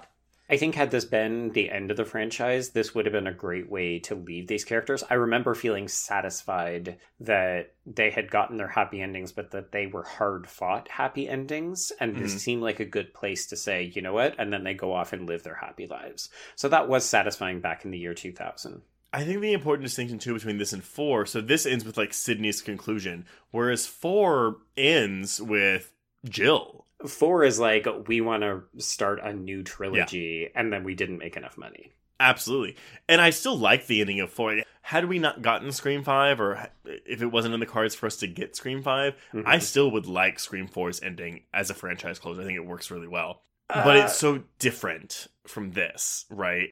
I mean, maybe this is the difference 11 years makes, right? Is we were culturally in a very different time where we were thinking about how social media changes people Mm. and makes people narcissists and more prone to acting badly for publicity. So I, I think four is very much a sign of the times, whereas in 2000, particularly, they were like, you know what, we've done this for three years, we're happy with these folks, let's let them have their happy ending. Which I get. With the people that hold the good ending of three against four, I do understand that. Right. So Yeah. But nevertheless, I think again, as much as I've like complained about this movie, this movie. Oh No, I know, I know, I know, God. I think it's fine. I'm Yeah. glad we have four. I hope I will be glad that we have five. right. But I think it's fine. It's just like as a standalone movie, it's fine. It's just not the franchise closure this this series deserves. yeah, this is watchable. You can Yeah, find a lot of fault in its logistics and its plot, even in some of the characterizations. I think if you're watching for Dewey and Gale and Sidney, this is actually pretty okay. And at the time, I felt mostly fine with this being the end of the franchise. Yeah. But you're right. I am glad that we get to continue this journey. I know a lot of people are sad that Sidney has to go through more trauma and more pain. I think sometimes I'm just also happy that I get more time with these characters. Yeah. Like selfishly, I It's- yeah, I just yeah. want to see what happened to these people after the story. I don't want that to end. Yeah, I, I agree. It is selfish, but like they're not real. So I mean, so they're we can not be real. selfish. but I think it's a testament to what Wes Craven and to great extent Kevin Williamson did in creating and crafting these characters that we are so invested. Like you don't see the kind of internet debate about whether a character is going to live or die. Like we've got a new Halloween coming out this year. And no one gives a shit. I mean, people care. No, but no one's like, is Laurie gonna die? I don't know, man. Yeah, well, it doesn't help that they also announced they're making two at the same time, so we're all pretty sure Laurie's going to at least live to the end. Yeah. But um, I feel like we've maybe gone long on screen. we we have gone trains. very long in this episode, so I will just say I hope that Scream Five satiates us and our hunger for more Scream. Okay. I mean, I don't know what you're talking about because there is no Scream 5. It's just Scream. It's just Scream. Five Cream. Um, no, it actually is just Scream. Mhm. Um, this has been our longest episode to date. I'm really happy that we've done this. I never thought I would have this much to say about Scream 3 of all fucking things. God. But you know what, listeners, let us know. I know we I know this movie has fans and I know that people like it, and I also know that people fucking hate this movie. Yeah. So when you are in the Facebook group talking about this movie, please be civil. yes, please be kind to one another. But yeah, so that'll conclude that. So before we announce what we're covering next week, I just want to say standard housekeeping. If you mm-hmm. want to get in touch with us, you can reach us on Twitter and Instagram at Horror Queers and join our Facebook Horror Queers group to hang out with other listeners. If you have a moment, please rate us and review us on your podcatcher of choice. Apple Podcasts is a great one. And if you want even more Horror Queers content, please support the show by becoming a patron at patreon.com slash horrorqueers. Yeah, it's a new year. Give us your money. It's a new year, and because it's a new year, we will have the results of the 2020 Hereditaries, aka our horror version of the Oscars, which Yay! it's better than the Oscars. I'm not gonna lie if I don't say so myself. Yeah. We'll also have episodes on CBS All Access's adaptation of The Stand, Apple TV's second season of Servant, and the controversial new film Promising Young Woman. And as we already mentioned, that we're doing a month of threes this month, our mm-hmm. audio commentary will be on Final Destination 3, aka the best entry in the Final Destination franchise. Yeah. Hot take. But Joe, we have to continue this month of threes. What are we talking about next week? All right. So we tackled entry number four for my birthday pick last year, Trace, but I'm reserving a different pick for this year's birthday. So I had to get Hellraiser on the schedule somehow. So we're going to be talking about Hellraiser 3 Hell on Earth. I was so glad you did the subtitle. they all have subtitles. Yes, everyone. This is a kooky bananas movie. Um, you actually don't have to have seen the first two to watch Nope. this, except to know that in the end of two Pinhead's in a pillar. Yep. We That's will it. take it from there next week. No, that's it. so, on that note, y'all enjoy Hellraiser 3, but we can cross out Scream 3. Indeed, and cross out horror queers for our brand new year.